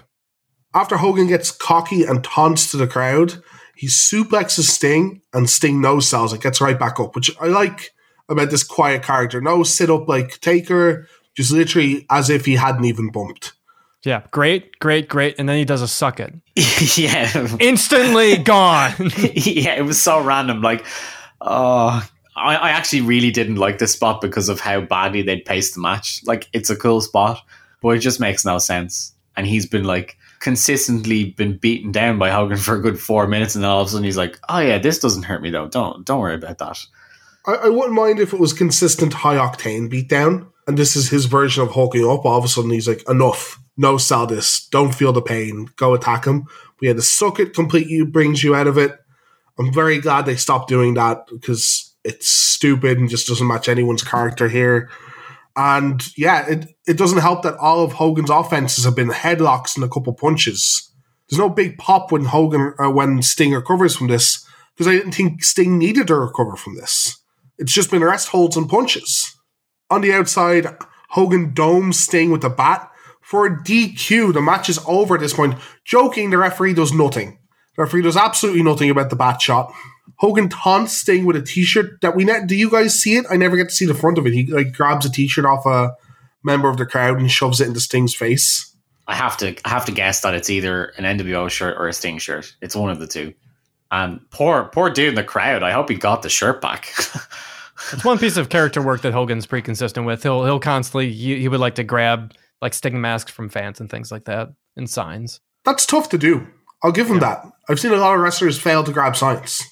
Not gonna lie. Sting goes for the stinger splash on the outside, but eats nothing but guardrail. And he takes the bump pretty full on. It looks pretty gnarly, and I was concerned for the guy's ribs.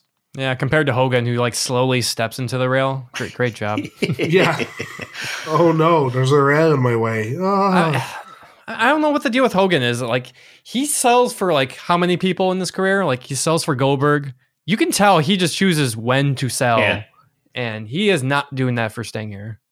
So after this, you're expecting the match to kick up a notch, right? You think we're going to go into full gear. This has been a bit of the feeling out process, and you'll give the old uh, old veterans a pass. They're going to build up to a nice high octane finish. You'd be wrong. Hogan gets in the ring and hits the leg drop for a very normal three count. you're not selling. you're not even giving it the hard sell there. Like, man, it is so slow what happens. Yeah. He like how does he get him on the ground? He like he scoop slams him. No, no, he doesn't scoop slam him. He gives him an awful big boot. Oh, he, big like, boot. Sorry, gives yeah, yeah. no Yeah. room. Gives a really, gives really, him no room. really slow big boot, and then he like jaws the crowd for a little while, and then he does his like lazy run into the ropes and comes off with a really crap big boot leg drop. Sorry, and then pins him. He does kind of pull the tights a little bit, you know, just get it, get it a bit heely, but it's a one, It's like a perfect metronome too. It's like one, two, three. three. what? Sting down. Big leg drop. One, two, three. Did that happen? What, what's going on, guys? I, I, I timed it. He taunts for 15 seconds before going for the leg drop. he big boots him and taunts for what's that? Like one, two, three, four, five times the amount of time it would take to pin him for the one, two, three to end the match before he hits the leg drop. That's insanity. That's almost Triple H Booker T levels of fucking burying your face. It- it's It's it's, so way worse, awful. Dave. I hate to break this to you. he knows what he's doing as well. He knows every second of what he's doing. Because you're right, how slow he hits the rope. He puts no energy into it. What's supposed to happen here, there's a bit more to the match, and we'll get to that. But what's supposed to happen here is Nick Patrick is apparently supposed to fast count it really fast to let the fans at home know. Because Sting does kick out at four. It's a very weak kick out, but he does kick out at four here. I think to his own surprise that the match is over. Bret Hart gets out into the timekeeper's area and he gets on the mic and he says, Where does he come from, by the way? quite, yeah, he quite literally teleports. I have to say. Uh, I think he was there all the time, which spoils the ending a little bit as well, right? What's Bret doing here, if any of the fans noticed? And he promised this would never happen again. What would never happen again? A clean tree count in the middle of a ring, Bret? Not with Bret around, it won't. He, won't- he won't let a he won't let a timekeeper ring a bell again. Apparently, is what he's problem with. yeah. he knocks out Nick Patrick on the outside, and oh, then the best the best pratfall you will ever see by far. uh, someone had to sell something in this match. oh yeah. Oh, And then here he starts the match because he's a referee tonight, which means he can do what he wants? Question mark. Commentary is like, oh, ring the bell again. Nope, none, none of that happens. He throws Hogan back into the ring after grabbing him, and Hogan does the pantomime. Oh no, the face got me, and now I'm frozen with fear. I guess to let him just let me roll roll me back into the ring. And after some over the top dancing around, like oh no, Sting's got me now. Sting gets to hit a stinger splash. Then Hogan like holds him in the corner because he's obviously going to try and stinger splash him again, but he has to wait for the NWO plebs to hit the ring. Sting no sells them and then dispatches of them as quick as they came out. I think it's is it Virgil and Scott Norton? Oh no, it's Buff and Scott, Scott Norton.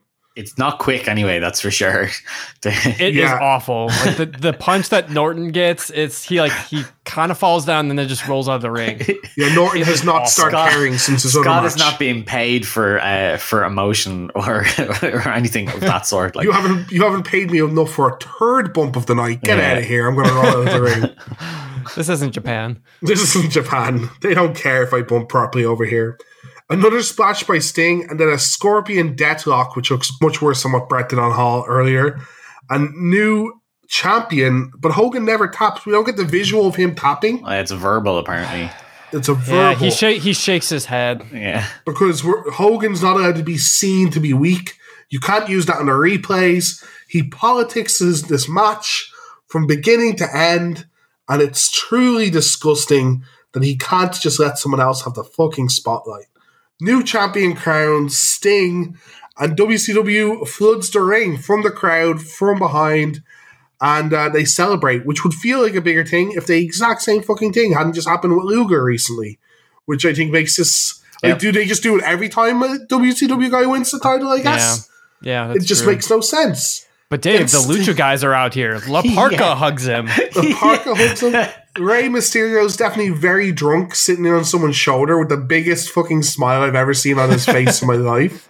Sting then shouts something, and then Mamacita Oh, it's all in Spanish. into the camera. What the fuck was that? Yeah. Mamacita. So I don't know the first two words. I rewound it and couldn't find it out. But Sting single handedly destroys the entire mystique behind his character with one crotch chop and shouting Mamacita. Like he's Eddie Guerrero in DX somehow, rolled into one character. The face paint means nothing. It's all a lie. I fucking hate it every second of it.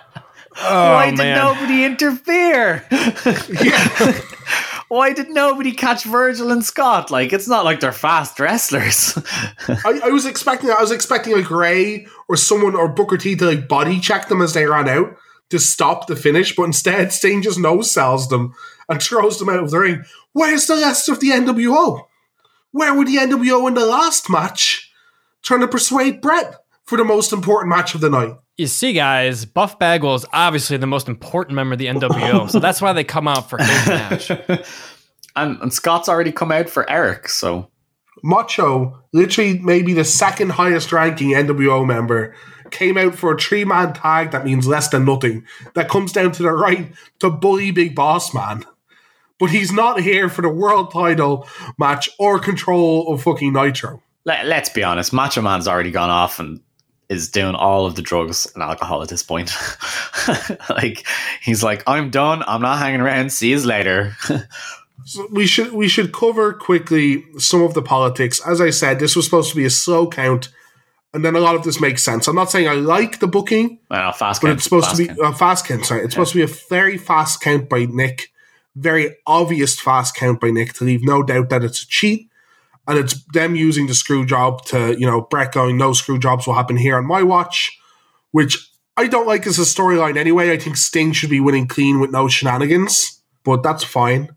Nick Patrick has reported over the years in multiple interviews that both sides kept petitioning for a different finish. The Hogan's side and Hogan's buddies would tell him, normal count. We want a normal count. And Sting and a few of the other guys were saying, well, it's, we've been told it's supposed to be a fast count, so Bret can come out. And it never got resolved. So Nick kind of washes his hands of it and went, I kind of did an in between count or what seemed like an in between count to me, which it wasn't. It was an incredibly slow count. And that's just how the match went. He just made a call in the moment. And in fairness to Nick, it shouldn't be on him. No, not at all. It's like the screw job isn't really on Hebner. He's just put in a terrible situation. Nick is put in a terrible situation. This is up to Eric and Hogan. I don't think it's quite the same. I think Hebner No. knew a lot more than Nick did, to be fair. Yeah, that fair, fair. Uh. but still, probably some of the lowest paid members of the roster being put in situations that completely shape the company. What, what, what how to unpack this whole thing? there's so yeah, where much, do you like, start? Like, Eric says one thing and Sting says one thing, the ref says one thing, and But we've we've gone with Nick Patrick's, which is just wipe his hand of it. We'll go with what Hogan and Eric say, and that's what we said at the start of the match. Sting wasn't in shape. They felt like they couldn't do this finish or blah blah blah. There's a lot more to that story, but uh, my side of it is I think that that's BS. Because if you think he's not in shape and not able to have the title, why give the title to him at all? That is your call. Why make him him and Hogan and Bret and the ref all Mm. look awful? so you can't not give him the title. I They agree. booked themselves into a corner. yeah. That's a non-starter. So you saying, oh, they they just don't give him the title, you can't do that because it's too late. Now they should have. There should have been plenty of um, points in time where they should have like been checking in on Sting and whatever. That's a whole different story altogether. Whether or not he was in shape, whatever. One thing that did occur to me, which when Connor was mentioning it, that I hadn't really considered before, but probably has a bigger impact than I realized, is it's the first time he's wrestling as this character. It's one thing to be like, stand up in the shadows, don't do this, don't do that, don't say anything, look cool, beat up people. Great, he has a deadly mystique, whatever, but he's never wrestled as him. So he has absolutely no fucking idea what he's supposed to do. And I think that's why a lot of it falls flat because he's like, yeah, I'll just be quiet and I won't really react and I won't do this or that. And that doesn't really work when you're watching wrestling. You want to see how people are engaged in a match. The Undertaker kind of gets away with it because he's a giant, massive dude who does things that a giant, massive dude shouldn't be able to do. But Sting is, for the most part, on a par with a lot of other guys. So it doesn't carry across yet. So he's not he's not bedded in with the character yet. I kind of get the sense that if we watch another when we watch another year's worth of him, he'll probably be a lot better with it. But that's not in his favor right now. So that's not helping. But if he's not in shape and he's not this and he's not that, well, you kind of booked it all up to this point. You kind of have to go through with it. And how Hogan doesn't think he's losing this belt and thinks that things should get changed, that should just shouldn't come into the equation at all. I'd be a lot more pissed off at Eric just in general for not making a decision and sticking to the plan if that's Yep. what's happened. Oh, completely. That's fair. Yeah. I, I will. I will say what, what what I was kind of trying to get at because Eric's and Terry's excuse are, oh, he's not in shape. We had to do something about it. This is the worst possible what you could do about it. There's a lot of things you could maybe petition for him to get the title taken off him fast. You could try and make Hogan look strong in defeat to an extent, but burying both Bret and Sting and making a very confusing, non-entertaining end to your pay-per-view. And let's face it, these kind of ends to pay-per-view are going to hurt your bottom line, are going to hurt your buy rate as time goes on. Doesn't make sense. There's lots of things he could have done. I think there are a lot of things Hogan does in the match to not make himself look that bad. I think screwing with the ending is possibly the worst way to go about it. It is a bad piece of politics and it's terrible wrestling. Yeah, and that's that's where it really falls on Eric. He says on his podcast several times that he likes to defer to the guys that have more experience, especially when he says coming up with finishes. Like, dude, you're the boss. You have to step in at some point. Just doesn't matter if Hulk Hogan's the most experienced. Like, he shouldn't be allowed to. Obviously, that's in his contract, whatever. But there's a reason why that line of thinking is not Yeah. good. Also, it's not a finish, right? Yeah, I mean, easily it's for me to say that looking back on this. Like, Yeah, I'm sure but at I'm- the time he just he didn't know that, and his headspace was just all wrong because he was basically just being brainwashed by Hogan. Yeah, also, yeah. th- that's the big thing. I wouldn't mind if this was two conflicting finishes in the sense that one of the finishes is Hogan maybe getting cheaply beaten to an extent. Because this is beyond being cheaply beaten. This is tricking the other people into the match to looking stupid. Because Bret has to intervene. Bret has to assume it's a botch and continue with his story arc. Yep. And Sting has to win the title. They don't, don't have an option. They can't change it on the fly. So I think this is less about Sting being out of shape and Hogan just being bitter because there's nothing good that can come from anyone in this. There's no way the company comes out looking great. There's no even way Hogan comes out looking great. He looks like a chump at the end of this, but it damages maybe Bret the most, which is I think I, I, I think I think. Hogan comes out okay because he gets to say like, "Hey, I beat you fair and square, and you guys had to do it." Like, and, and that's what he says on the following night. on of Night course he does. Like, of course, he does. Of because course he does. it's the worst. Thing. Like, that's the thing you want for a heel is you want him to have something that he can say, and you go, you know what, you do actually sound correct. Now he is one hundred percent correct in this spot because he's arranged so that this whole duping process has taken place. Like, I mean, there's no way he hasn't influenced people enough to get this spot. I still blame Eric more for it because he's the boss. He's the one that should be over this whole thing. And I get, I, I understand some people have styles where they like people to work and trust your employees, and that can work very well for morale and stuff like that. But if something hasn't been done, there has to be a point where you go, well, this is what what is going to happen, and that's just it. Right. Uh, Well, hi- him him saying that like, well, Sting is going to win. That's it. That Yeah. that was like the only piece of feedback you would give, which is yeah, it's bullshit because they they knew it going months into it that that was going to be the finish. Yeah, You have to think you would a week ahead of time think of some some possible finishes. Yeah, there, there's no way. Like, there's no way to end this match in any other way but Sting winning. I've seen also a couple good arguments for the match is way too long. The match should just be a squash. Like Hogan maybe being on top for two minutes, and then Sting just completely blowing up Hogan is ha- actually how you make Sting.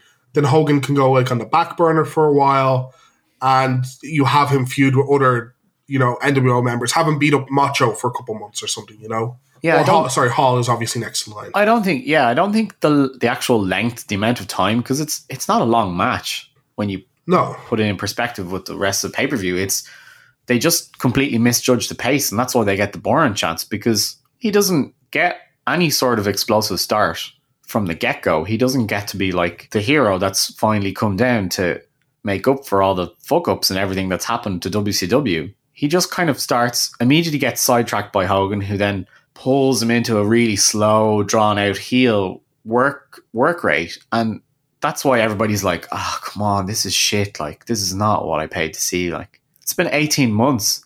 You would think that he'd have more energy than this. Oh, for sure. I think pace is one thing.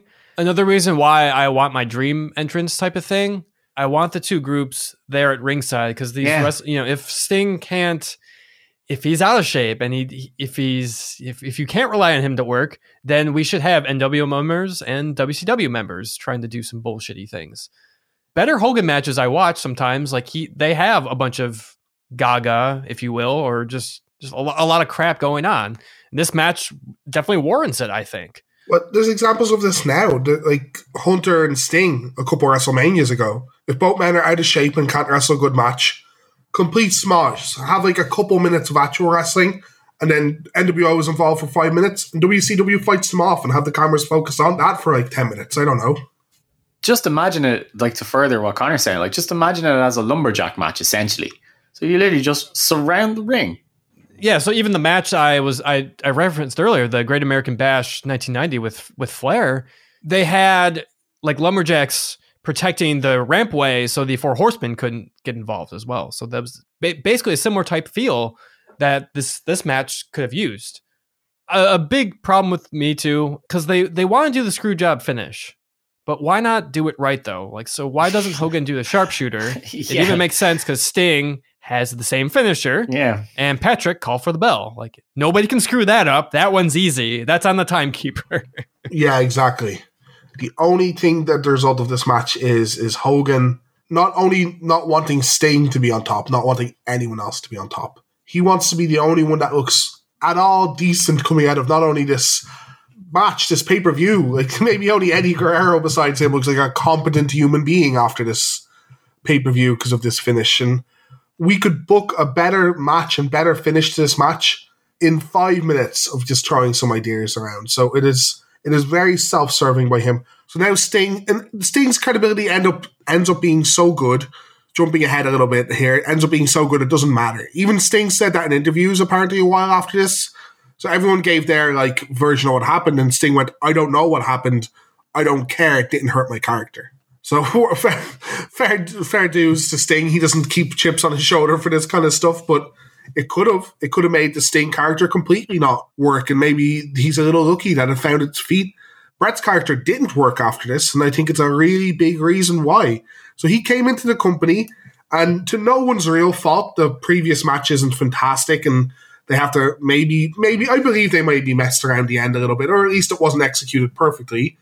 So he he's already coming across a little weird from that match, but he's still the hero. He still helped WCW, and then he comes out and looks like a complete bitter dick during this match. I won't stand for referees doing their job around here when the result isn't in my favor. Restart the match. Uh, where's Bret supposed to go from there? Yeah, it's, it's nowhere. It'll be interesting to see what what what the Sting character is like after this. Because yeah. yeah, Sting says that I, I don't have a problem with it, but I know people have have bad memories of where Sting goes from now. Obviously, in the Wolfpack that we're gonna we're gonna see quick in early '98. Can we pull in the other person who comes out of this probably f- looking pretty decent? Who's that? Well, it's the hardest working man in WCW. That should be enough to let you know. Is it is it Scott Hall? You're close though. It's Kevin big, Nash. Big Kev Nash, right? Big Kev. Kev Nash, yeah. Big He Kev avoided has taking the loss. ha- appears to have nothing to do with any of this debacle. He's not on the show. Yeah. He's not backstage scheming around or anything like that. And he's just he's just injured or whatever it is. And I'm I'm sure he used that to great effect going forward. So yeah, he never had to lose the Giant, which apparently he was going to. Didn't have to be there for the W uh, for NWO's quote unquote worst night. They lost most of their matches. I think WCW have all the titles at the moment, right? Yep. Yeah, they got they got the US back. They have the tag team championship. So this is like the triumphant night. This is the year in the making. WCW are back in control, and Nash had nothing to do with it. Well, I my heart blew up. I couldn't be in there. I'll be fine to work next week though. Yeah, we'll, we'll we'll see some dissension coming up pretty quick. I thought it was a slow grind, but it, it comes pretty fast. Yeah. But yeah, this this just this show is just it's such a disappointment. This match is it was so bad. Like I knew how bad the finish was, but I didn't know how bad this match was too. Like I, I assumed it was gonna be like somewhat competent because I've seen so many Sting matches now. He is so athletic, he's so charismatic. Obviously, he pulls it back for this character, but it's just it's just not there right now. And I don't know if that's just yeah lack of um characters just gelling, or I don't know. I'm not sure what else it could be. I, I think Gus has got it down. I, I think there's an element of Sting knows what his old heat spots were, and he has no idea what they should be now. The no selling thing kind of becomes his trademark, but he does the shout at the end of it, or he does the point. It- he becomes this weird kind of energetic wrestler, but only in small doses. So he's very stoic, but when he does his spots, they're high octane, they're energetic, they get the crowd going before bringing them a little bit down again. I think that's kind of the essence of Sting in the next couple of years, and you don't see anything close to that here, I think. But Sting did have a year. Like they knew this match was coming for a long time. So even if only six months out they were certain about it, he had up to a year to get this character right. And he couldn't come up with two or three heat spots. Yeah, I think everybody's to be everybody's to be blamed here. Yeah, b- besides poor Bret, who just went out and did his job again. yeah. Again, Bret just walks to the ring, follows exact instruction from everyone, and gets absolutely fucked. Bret does not recover from this. Bret does not recover from just being the random WWE guy that got screwed, that doesn't feel like he belongs in the NWO, that doesn't feel like he belongs in WCW. The screw job follows him around until Goldberg kicks the head off his shoulders. It's kind of it from this point for him. And that, my friends, is the biggest WCW pay per view of all time. So everybody got to see it. Isn't it sad? Yeah. it should be the, the crowning achievement of what you've done and achieved over the previous year and a half, two years since you started this whole angle. And all you got was a big wet fart, essentially. Jeez, yeah. Uh, and I never thought they were this bad. Like, the whole reason I did this pay per view is because I didn't believe all the WWE propaganda. I'm like, I have to see it for my own eyes because not all of it can be this bad, and a lot of it hasn't been, and a lot of what they promote has obviously been to make themselves look better in comparison looking back. But this is just as bad as everyone, if not worse than everyone has made it out to be. Let's refresh this a bit. Let's get off this match. We've talked it to absolute debt. We're going to look back at the year, the beautiful year you guys have been listening to us, and ask a couple questions about it. After that, and after talking about what absolute, bollocks the wrestlers in the ring were, who is your least favorite wrestler, or who is the most overrated wrestler of the year? They, they can be di- they can be different things. You can mention someone that's overrated and someone you've disliked that we discovered this year, or they can be the same the same thing as well. I don't mind that. For overrated or somebody that I haven't liked, I'm actually going to go with the Outsiders. I think in 1997 they were complete shit. It was a Scott Hall show through and through. Kevin Nash had maybe two good promos. Other than that, this was just awful. Their feud with the Steiners was just terrible. Obviously, Nash getting hurt didn't help the payoff for that match, but that that whole angle just went way too long. Outsiders, they're the biggest thing in the company in '96, so I'm very disappointed with how the Outsiders have been. Yeah, they've really um they've really maximized their potential and earnings. I for I, I had a couple. I mean, we haven't really seen them too much, but considering how long the leader of said group has been in the company, I really have not liked the flock at all. Oh, I knew you were going to say that. Yeah, I mean, it, it was pretty pretty obvious to be fair. Uh, I haven't I haven't enjoyed Perry Saturn's matches at all. I don't like how they're trying to do the story. Now, some of that is obviously there's there, there's obviously something else going on because like having him sit around for four months or whatever it is, it's just it's too long. Full stop. Like, six months. Yeah, it just can't. that can't be what he intended for. But when they have been there, it hasn't really paid off in any real way. The matches have been great. I'm still, I don't know what it is, but Malenko just still isn't really panning out the way I thought he would. Maybe I just remember him being better than he was or whatever, or I don't know. Yeah, he just seems to be falling flat as the as that whole grouping of people, like that grouping of radicals, if you want to if you want to call them by that again. Do you think? Do you think? Because I'm agreeing with you. The more what you see about Dean, the first I didn't the first time you mentioned it, but I'm agreeing with you more. Do you think Dean's a bit of his time? So when you saw him at the time, or like a couple years ago, you'd be like, "Yeah, he's doing more than the average wrestler of this generation. He is a bit ahead of them, and now it's kind of left them way behind." It's not that because all his peers are really good. Like it's Eddie and Chris, and Chris are certainly better than him already. Yeah, that's fair. He has so little emotion and ability for character building that it just doesn't seem to play out at all. So maybe it's all built off of the fact that Jericho kind of drags it out of him next year. Is what I'm remembering more than more than anything. Fair, fair. It could just be his style in general as well that I just don't click with. Like it's it's too methodical. You know who PWI chose as their number one wrestler? Was it him? Yeah. Fucking D. How how is he the number one wrestler? How is he over Eddie? From that year? Wow. Look it up. Wow. I'm surprised it wasn't a WWF wrestler. Like even. Every other year, it's like champion, champion, champion, Yeah. champion, Dean Malenko. This this has to be a mistake. Every time I look at it, it doesn't make any sense. Mitsuharu Misawa is number two. number two. Wow. Oh, he, Misawa loses to Dean. Get out of here. Get the Dean, Dean was up there with me, and it's not because he's the worst. It seems a little unfair to put him here when I've hated so many people in this company. So many people in this company. He he's just bad for what like for wrestler of the year. Like I'm joking a little bit, but like Misawa is number two to Dean. That's lofty. That's big. The the generation defining wrestlers around him at the moment, and he's being held that high. I can think of like five easily off the top of my head, like Shawn, Bret, Undertaker. Dragon's been great. Dragon's been abso- great. Austin. Austin, yeah. Austin's like there's so many people who've had good years. Even in this company, there's a pu- couple people. Like I don't know how you could put him over Eddie. Maybe Or every D- other match DDP was or something, yeah. or D- how can you put him over DDP? Like I know they pushed that story down your throat, but he was a manager. He's so old with this beginning. He had such a good rivalry with Savage. Maybe it's not traditionally good wrestling, but it's certainly still good wrestling. I think mine is going to have to be. Mm, it's it, it's Buff. It has to be Buff, I think, because Good, good answer. Yeah. I, I think again, I give Buff a hard time. He isn't the worst. He has got his he has got an element of his game down. But I was always told, you know, early career Buff is better than you think, Dave. You know, don't think of him as that guy that got kicked off Raw because he was so bad.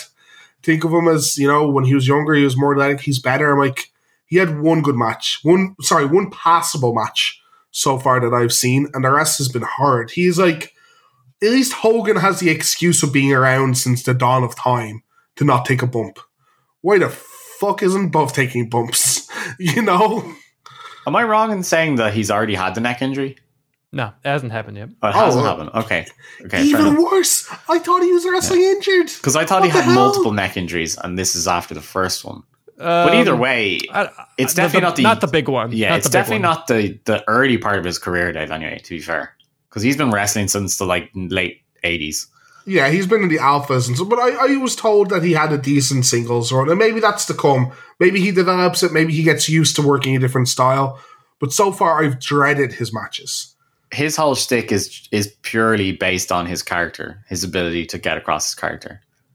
Honorable mention to Jeff Jarrett, Oh yeah, I almost I forgot he existed.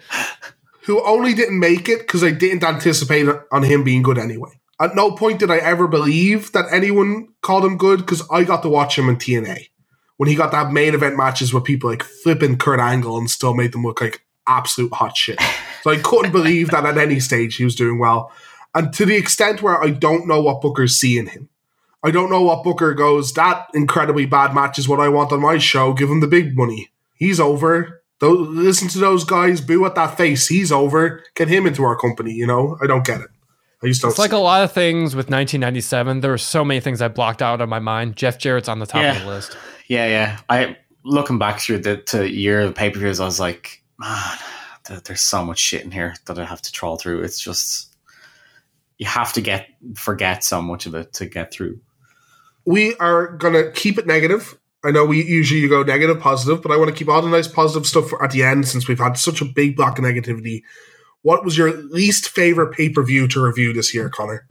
Oh, So Souled Out's obviously the cop out answer. Yeah, I, I think yeah. that show is at least fun to talk about and make fun of. Yep, So it, I agree. it's definitely like the one A, but you have to I have to come up with a one B. I can never completely crush people for trying. It was bad, but it was an attempt at something new. Yep, for sure. I had to look up what happened like this year. yeah, I mean, that was the, that was the what happens on Slamboree and Great American Bash? I mean, apparently we reviewed those shows. I don't remember them. so I'm just going to go with one of them. I'll just say Slamboree. I, I can't tell you what happened. Is is that the Kevin Greene one? I don't remember. It is. It's It gonna be is real funny. Kevin. It is Or- Kevin Greene in the Or main that might event. be DDP Savage 2. I can't remember which one is No. That's no, Great. American Bash.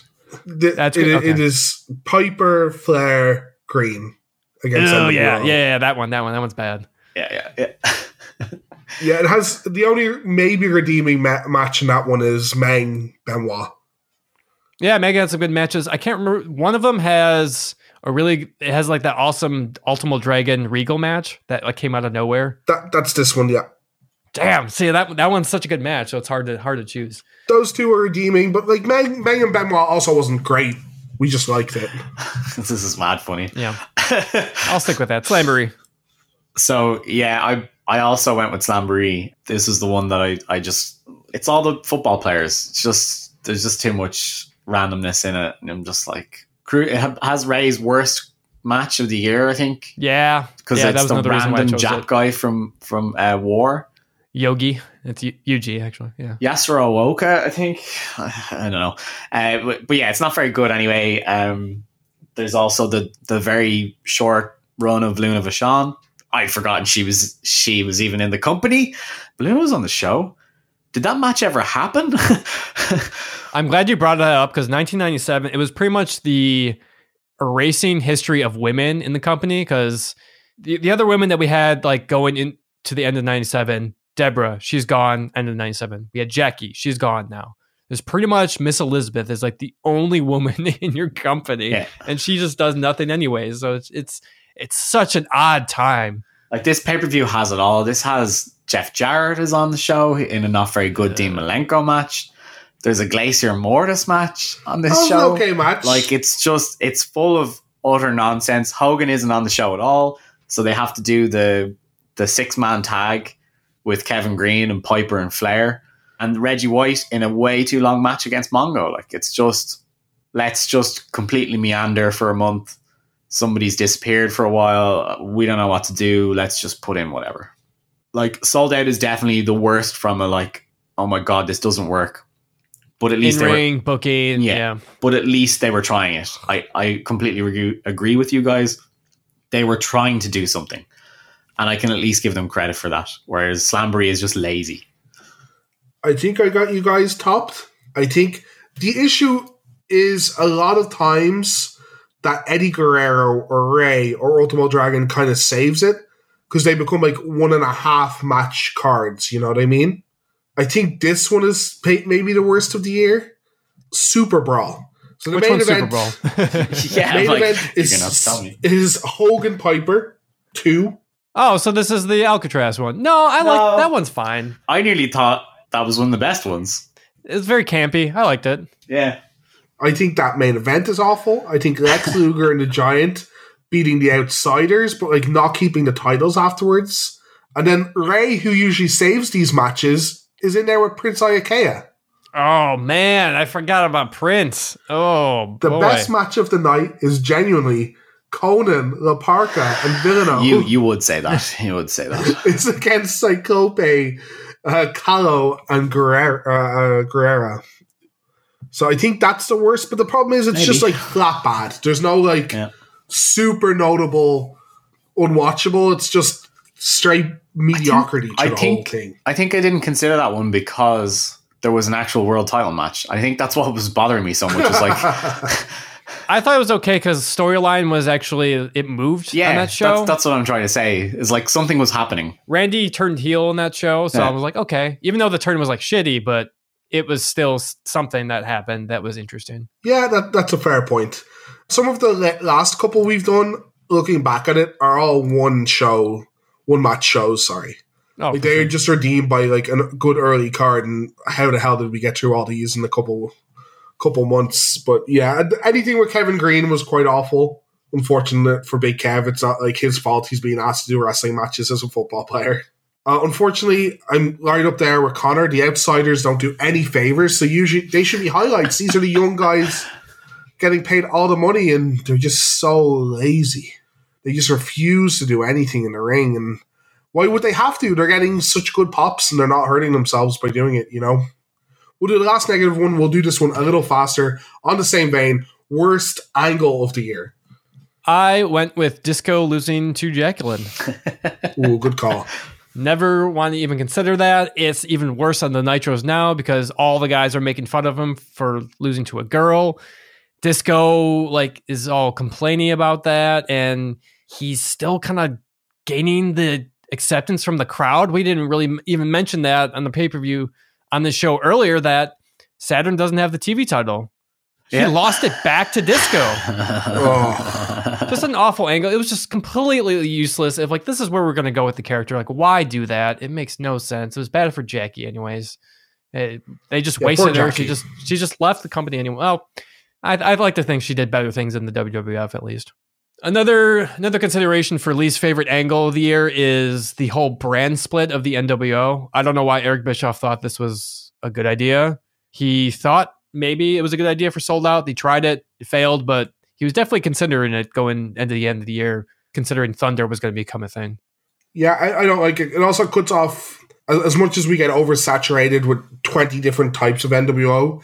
It cuts off struggles within the NWO. I think a little bit. This doesn't make sense. I, I- Yeah, it doesn't. so it doesn't really make a lot of sense. Plus, you'd have to. Then you have to have more people in that group. Oh God. And then what? What? What? What happens? NWO wrestlers wrestle NWO wrestlers. Yeah. it's just I guess you get the all the factions is which is what happens anyway, just on their own show. Yeah. Okay, I got mine. It's the absolute destruction of the tag team titles. With Mm, good uh, one. How Nash and Hall just managed to avoid losing them to Steiners until it's way too late, and it doesn't matter anymore. Where are they going to go from there? Who knows? Because they don't give a crap about the division at all. That that was that was one of my top ones. If you guys hadn't taken it, was that slash dismantling of an all time great tag team and the Steiners were giving them absolutely nothing to do with relevance. But then I think mine is going to be uh there's so so many stables dismantled because they all seem bad compared to the NWO. And picking any one of them would be fine, but let's go with the legendary horseman. The mistreatment of the horseman this year and last year, you could have picked this last year as well. But especially like the very end of like Sullivan versus Benoit we covered at the start of this year, technically. And that, oh my god, it went on for like seven months too long. So again, you could have picked it for last year's list. I'm, I wouldn't be surprised if one of us did. But we still got the stench of it, of the the glory matches Sullivan got to have by being a good guy by hitting the woman at the end.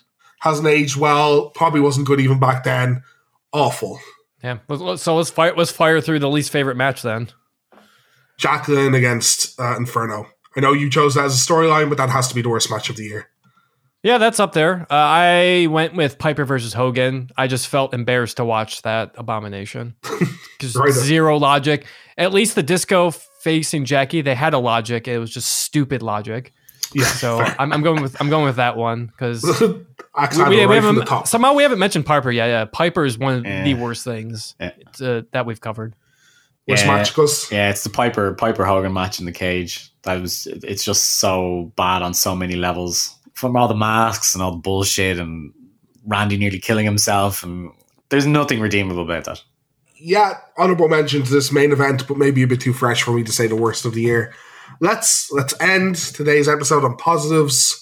Guys, who was the most underrated wrestler of the year? Person you most enjoyed and discovered doing the cast? So I gotta give an honorable mention shout outs to three people before I give my real pick, which is Big Kev, Scott Hall, and Sting for making so much money for doing so little over Yeah. a calendar year. That that is truly underrated in their ability to get avoid taking bumps. So big shout outs for them. But I'm actually going with an NWO member. I didn't expect to pick him, but when I was thinking about it, because I figured one of you might just pick DDP, and I'm not even sure he's underrated anymore from what we've been watching. But I've been really surprised by Randy. Hmm. Yeah. I really thought Randy was going to be a lot worse than what he was, and he's actually been fine. He always puts in good work.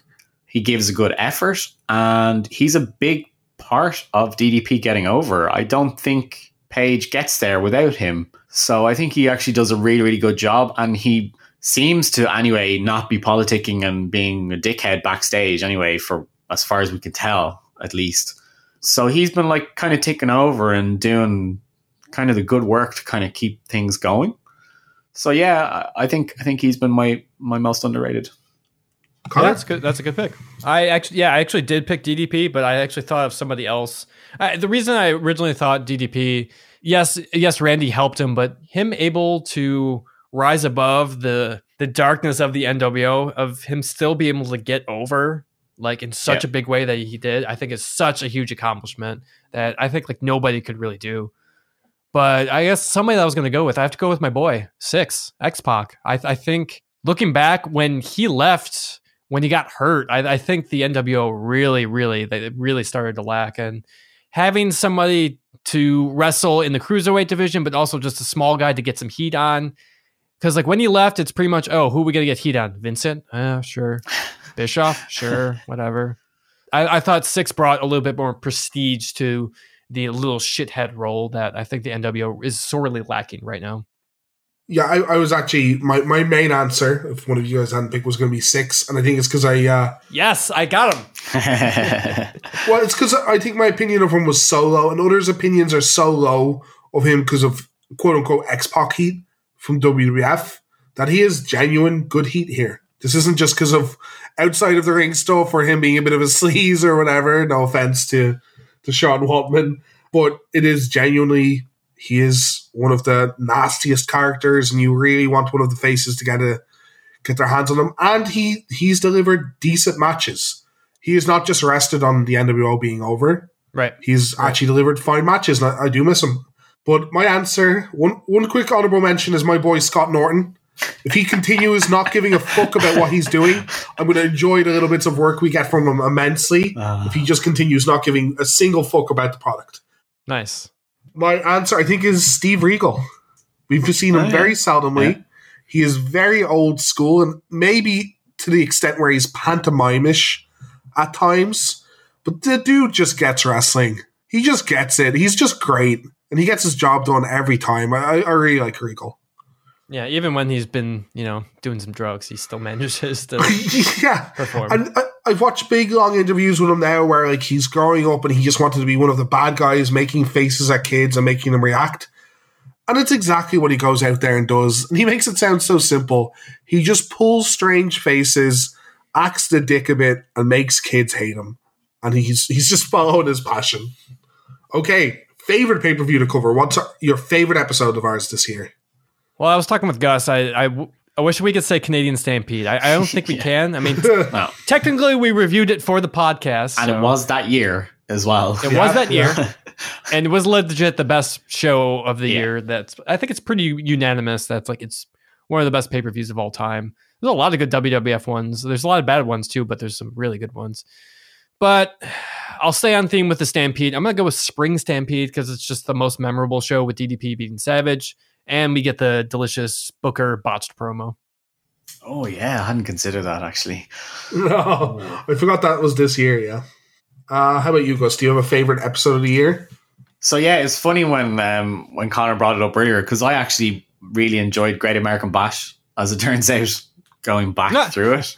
So again, like has a really really good opening match with Psicosis and Ultimo. It just has some reasonable things in it. Like again, there's it's probably the better Benoit Meng match where they have another death match and it kind of I think is good. And uh, the main event of DDP and Savage where they go off into the picnic area and stuff. So Yeah. So I, I didn't I didn't like part two or part three. Part one was the only good one for me. I guess it seemed to have the majority of matches. I remember going, yeah, that was fine. This was decent. There was, I don't think there's anything that really stood out as being really poor. There's a decent women's match on it, which gives it some extra kudos, I guess, as well, considering how poorly they're they're shown throughout the year. True. And there's even an okay uh, outsiders match. This is tough.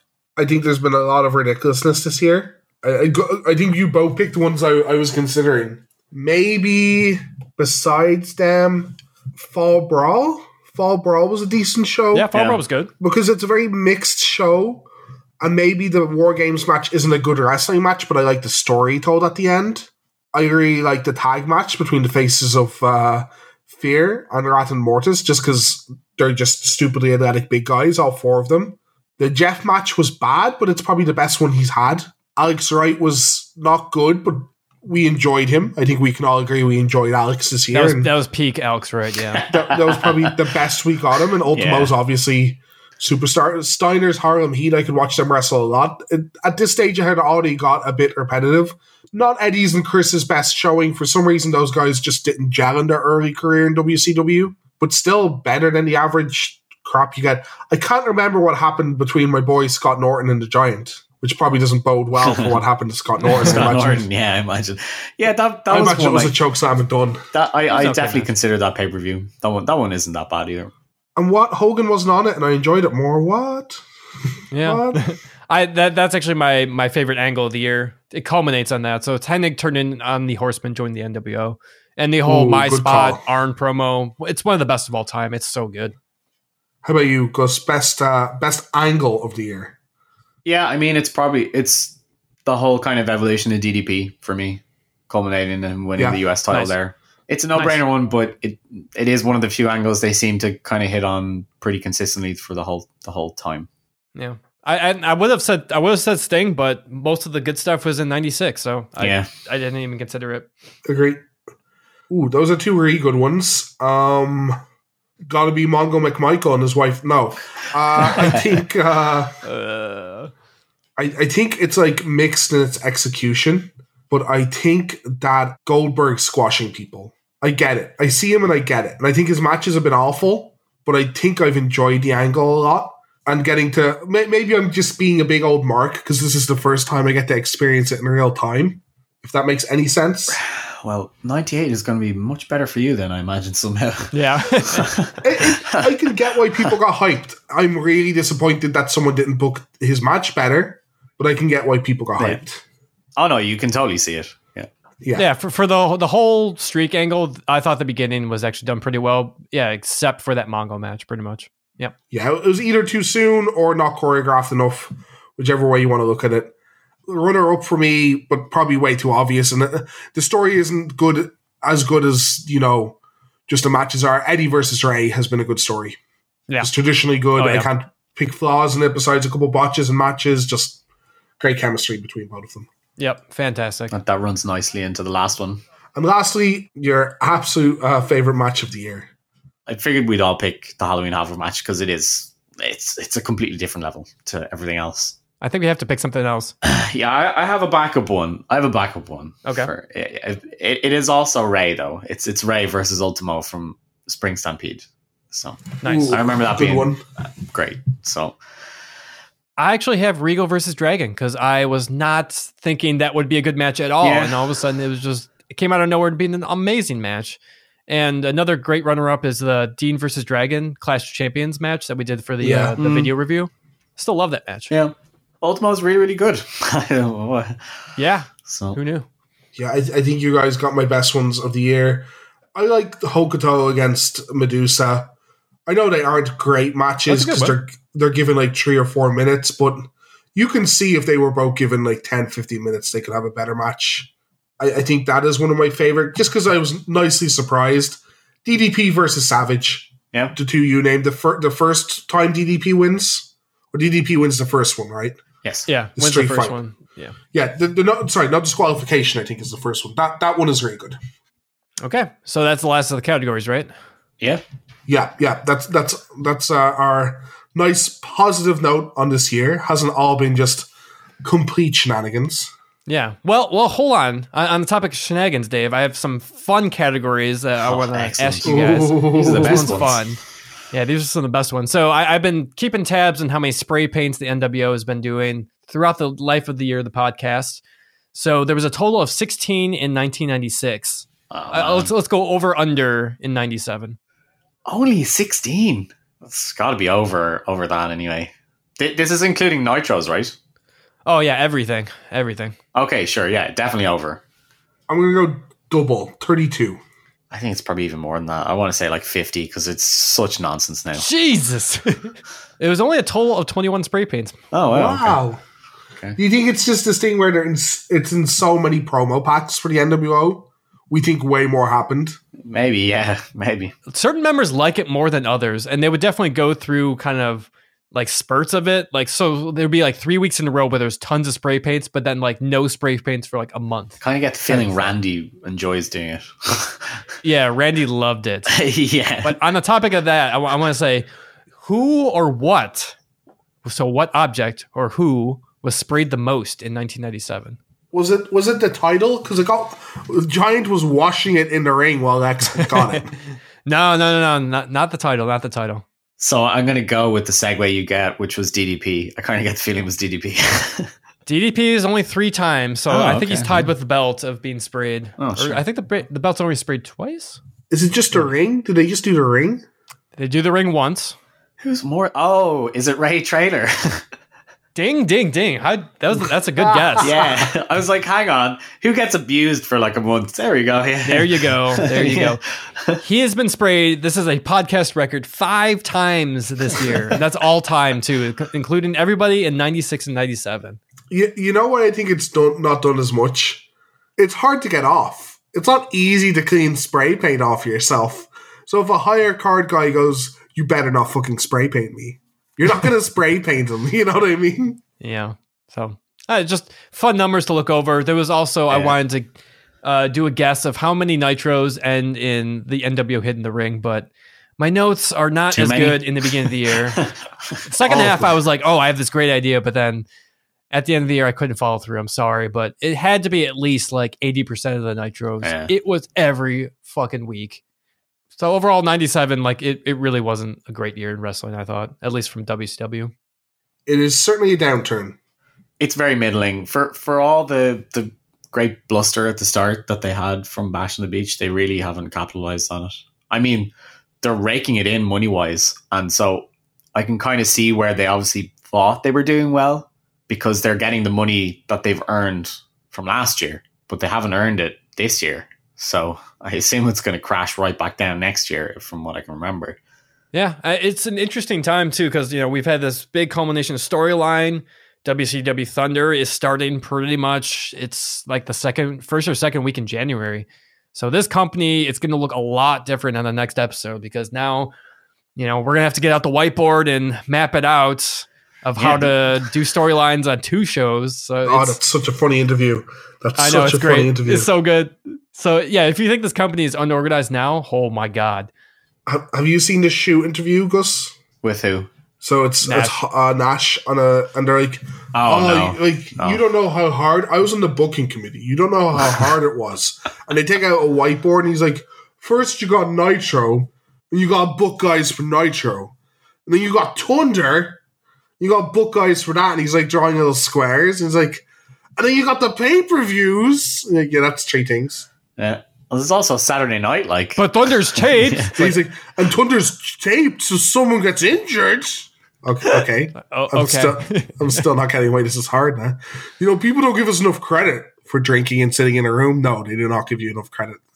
Yeah. So so you have Thunder and yeah, then Nitro unfortunately goes to three hours like full time in '98, which I am. I don't know how I'm gonna survive, guys. This, I'm actually a little afraid of my it's- sanity it's going gonna forward. be rough. Like, Yeah, I watched the first episode of Nitro and Thunder. I'm like, this is the WCW I remember. They promise you you'll see certain things, you don't. So then you have to like wait, Mike. Am I going to see this or how, what? how long are, is Thunder? Two hours? Two hours. Oh my god. Could I Yeah. watch I, th- I thought it was like an hour variety, like, you know, quick two, three matches were done. Two No, hours. no. I might, I might No. try and watch Thunder out of solidarity. Oh man, it's it's gonna be a tough road. So after that show, as usual, Gus, whose side are you on? DDP. I, I don't think there's any other answer. Well, there is another answer. I'm on Larry Zbyszko side. Oh, he, sure. He got he got to do what everybody wanted to do: beat up slimy Eric Bischoff, and you know, if only Larry could run the company or book matches, it'd be nice. I'm on Bret Hart's side. I just want to give him a hug. Tell him I'm sorry for what everyone's done to him. Poor Bret didn't deserve any of this. That's us for another edition of the WCW vs. NWO podcast. Follow us on social media. You can find us on Instagram, Twitter, and Facebook under the handle WCW vs. NWO. Where else can they find us, Connor? Well, you can now find us on Patreon, so be sure to check out our page for more details on which tier will get you access to our new monthly podcast, which will be more focused on current wrestling. I believe our first episode will be a review of the previous decade of wrestling. So, any support from our awesome fans, we would really greatly appreciate it. Thank you, everybody, so far that's been with us all this time. So, again, you can find us at patreon.com slash WCW versus NWO podcast. For me, Connor and Gus, uh, thank you for listening and join us next time where, man, holy shit, Rick Martel's on the show.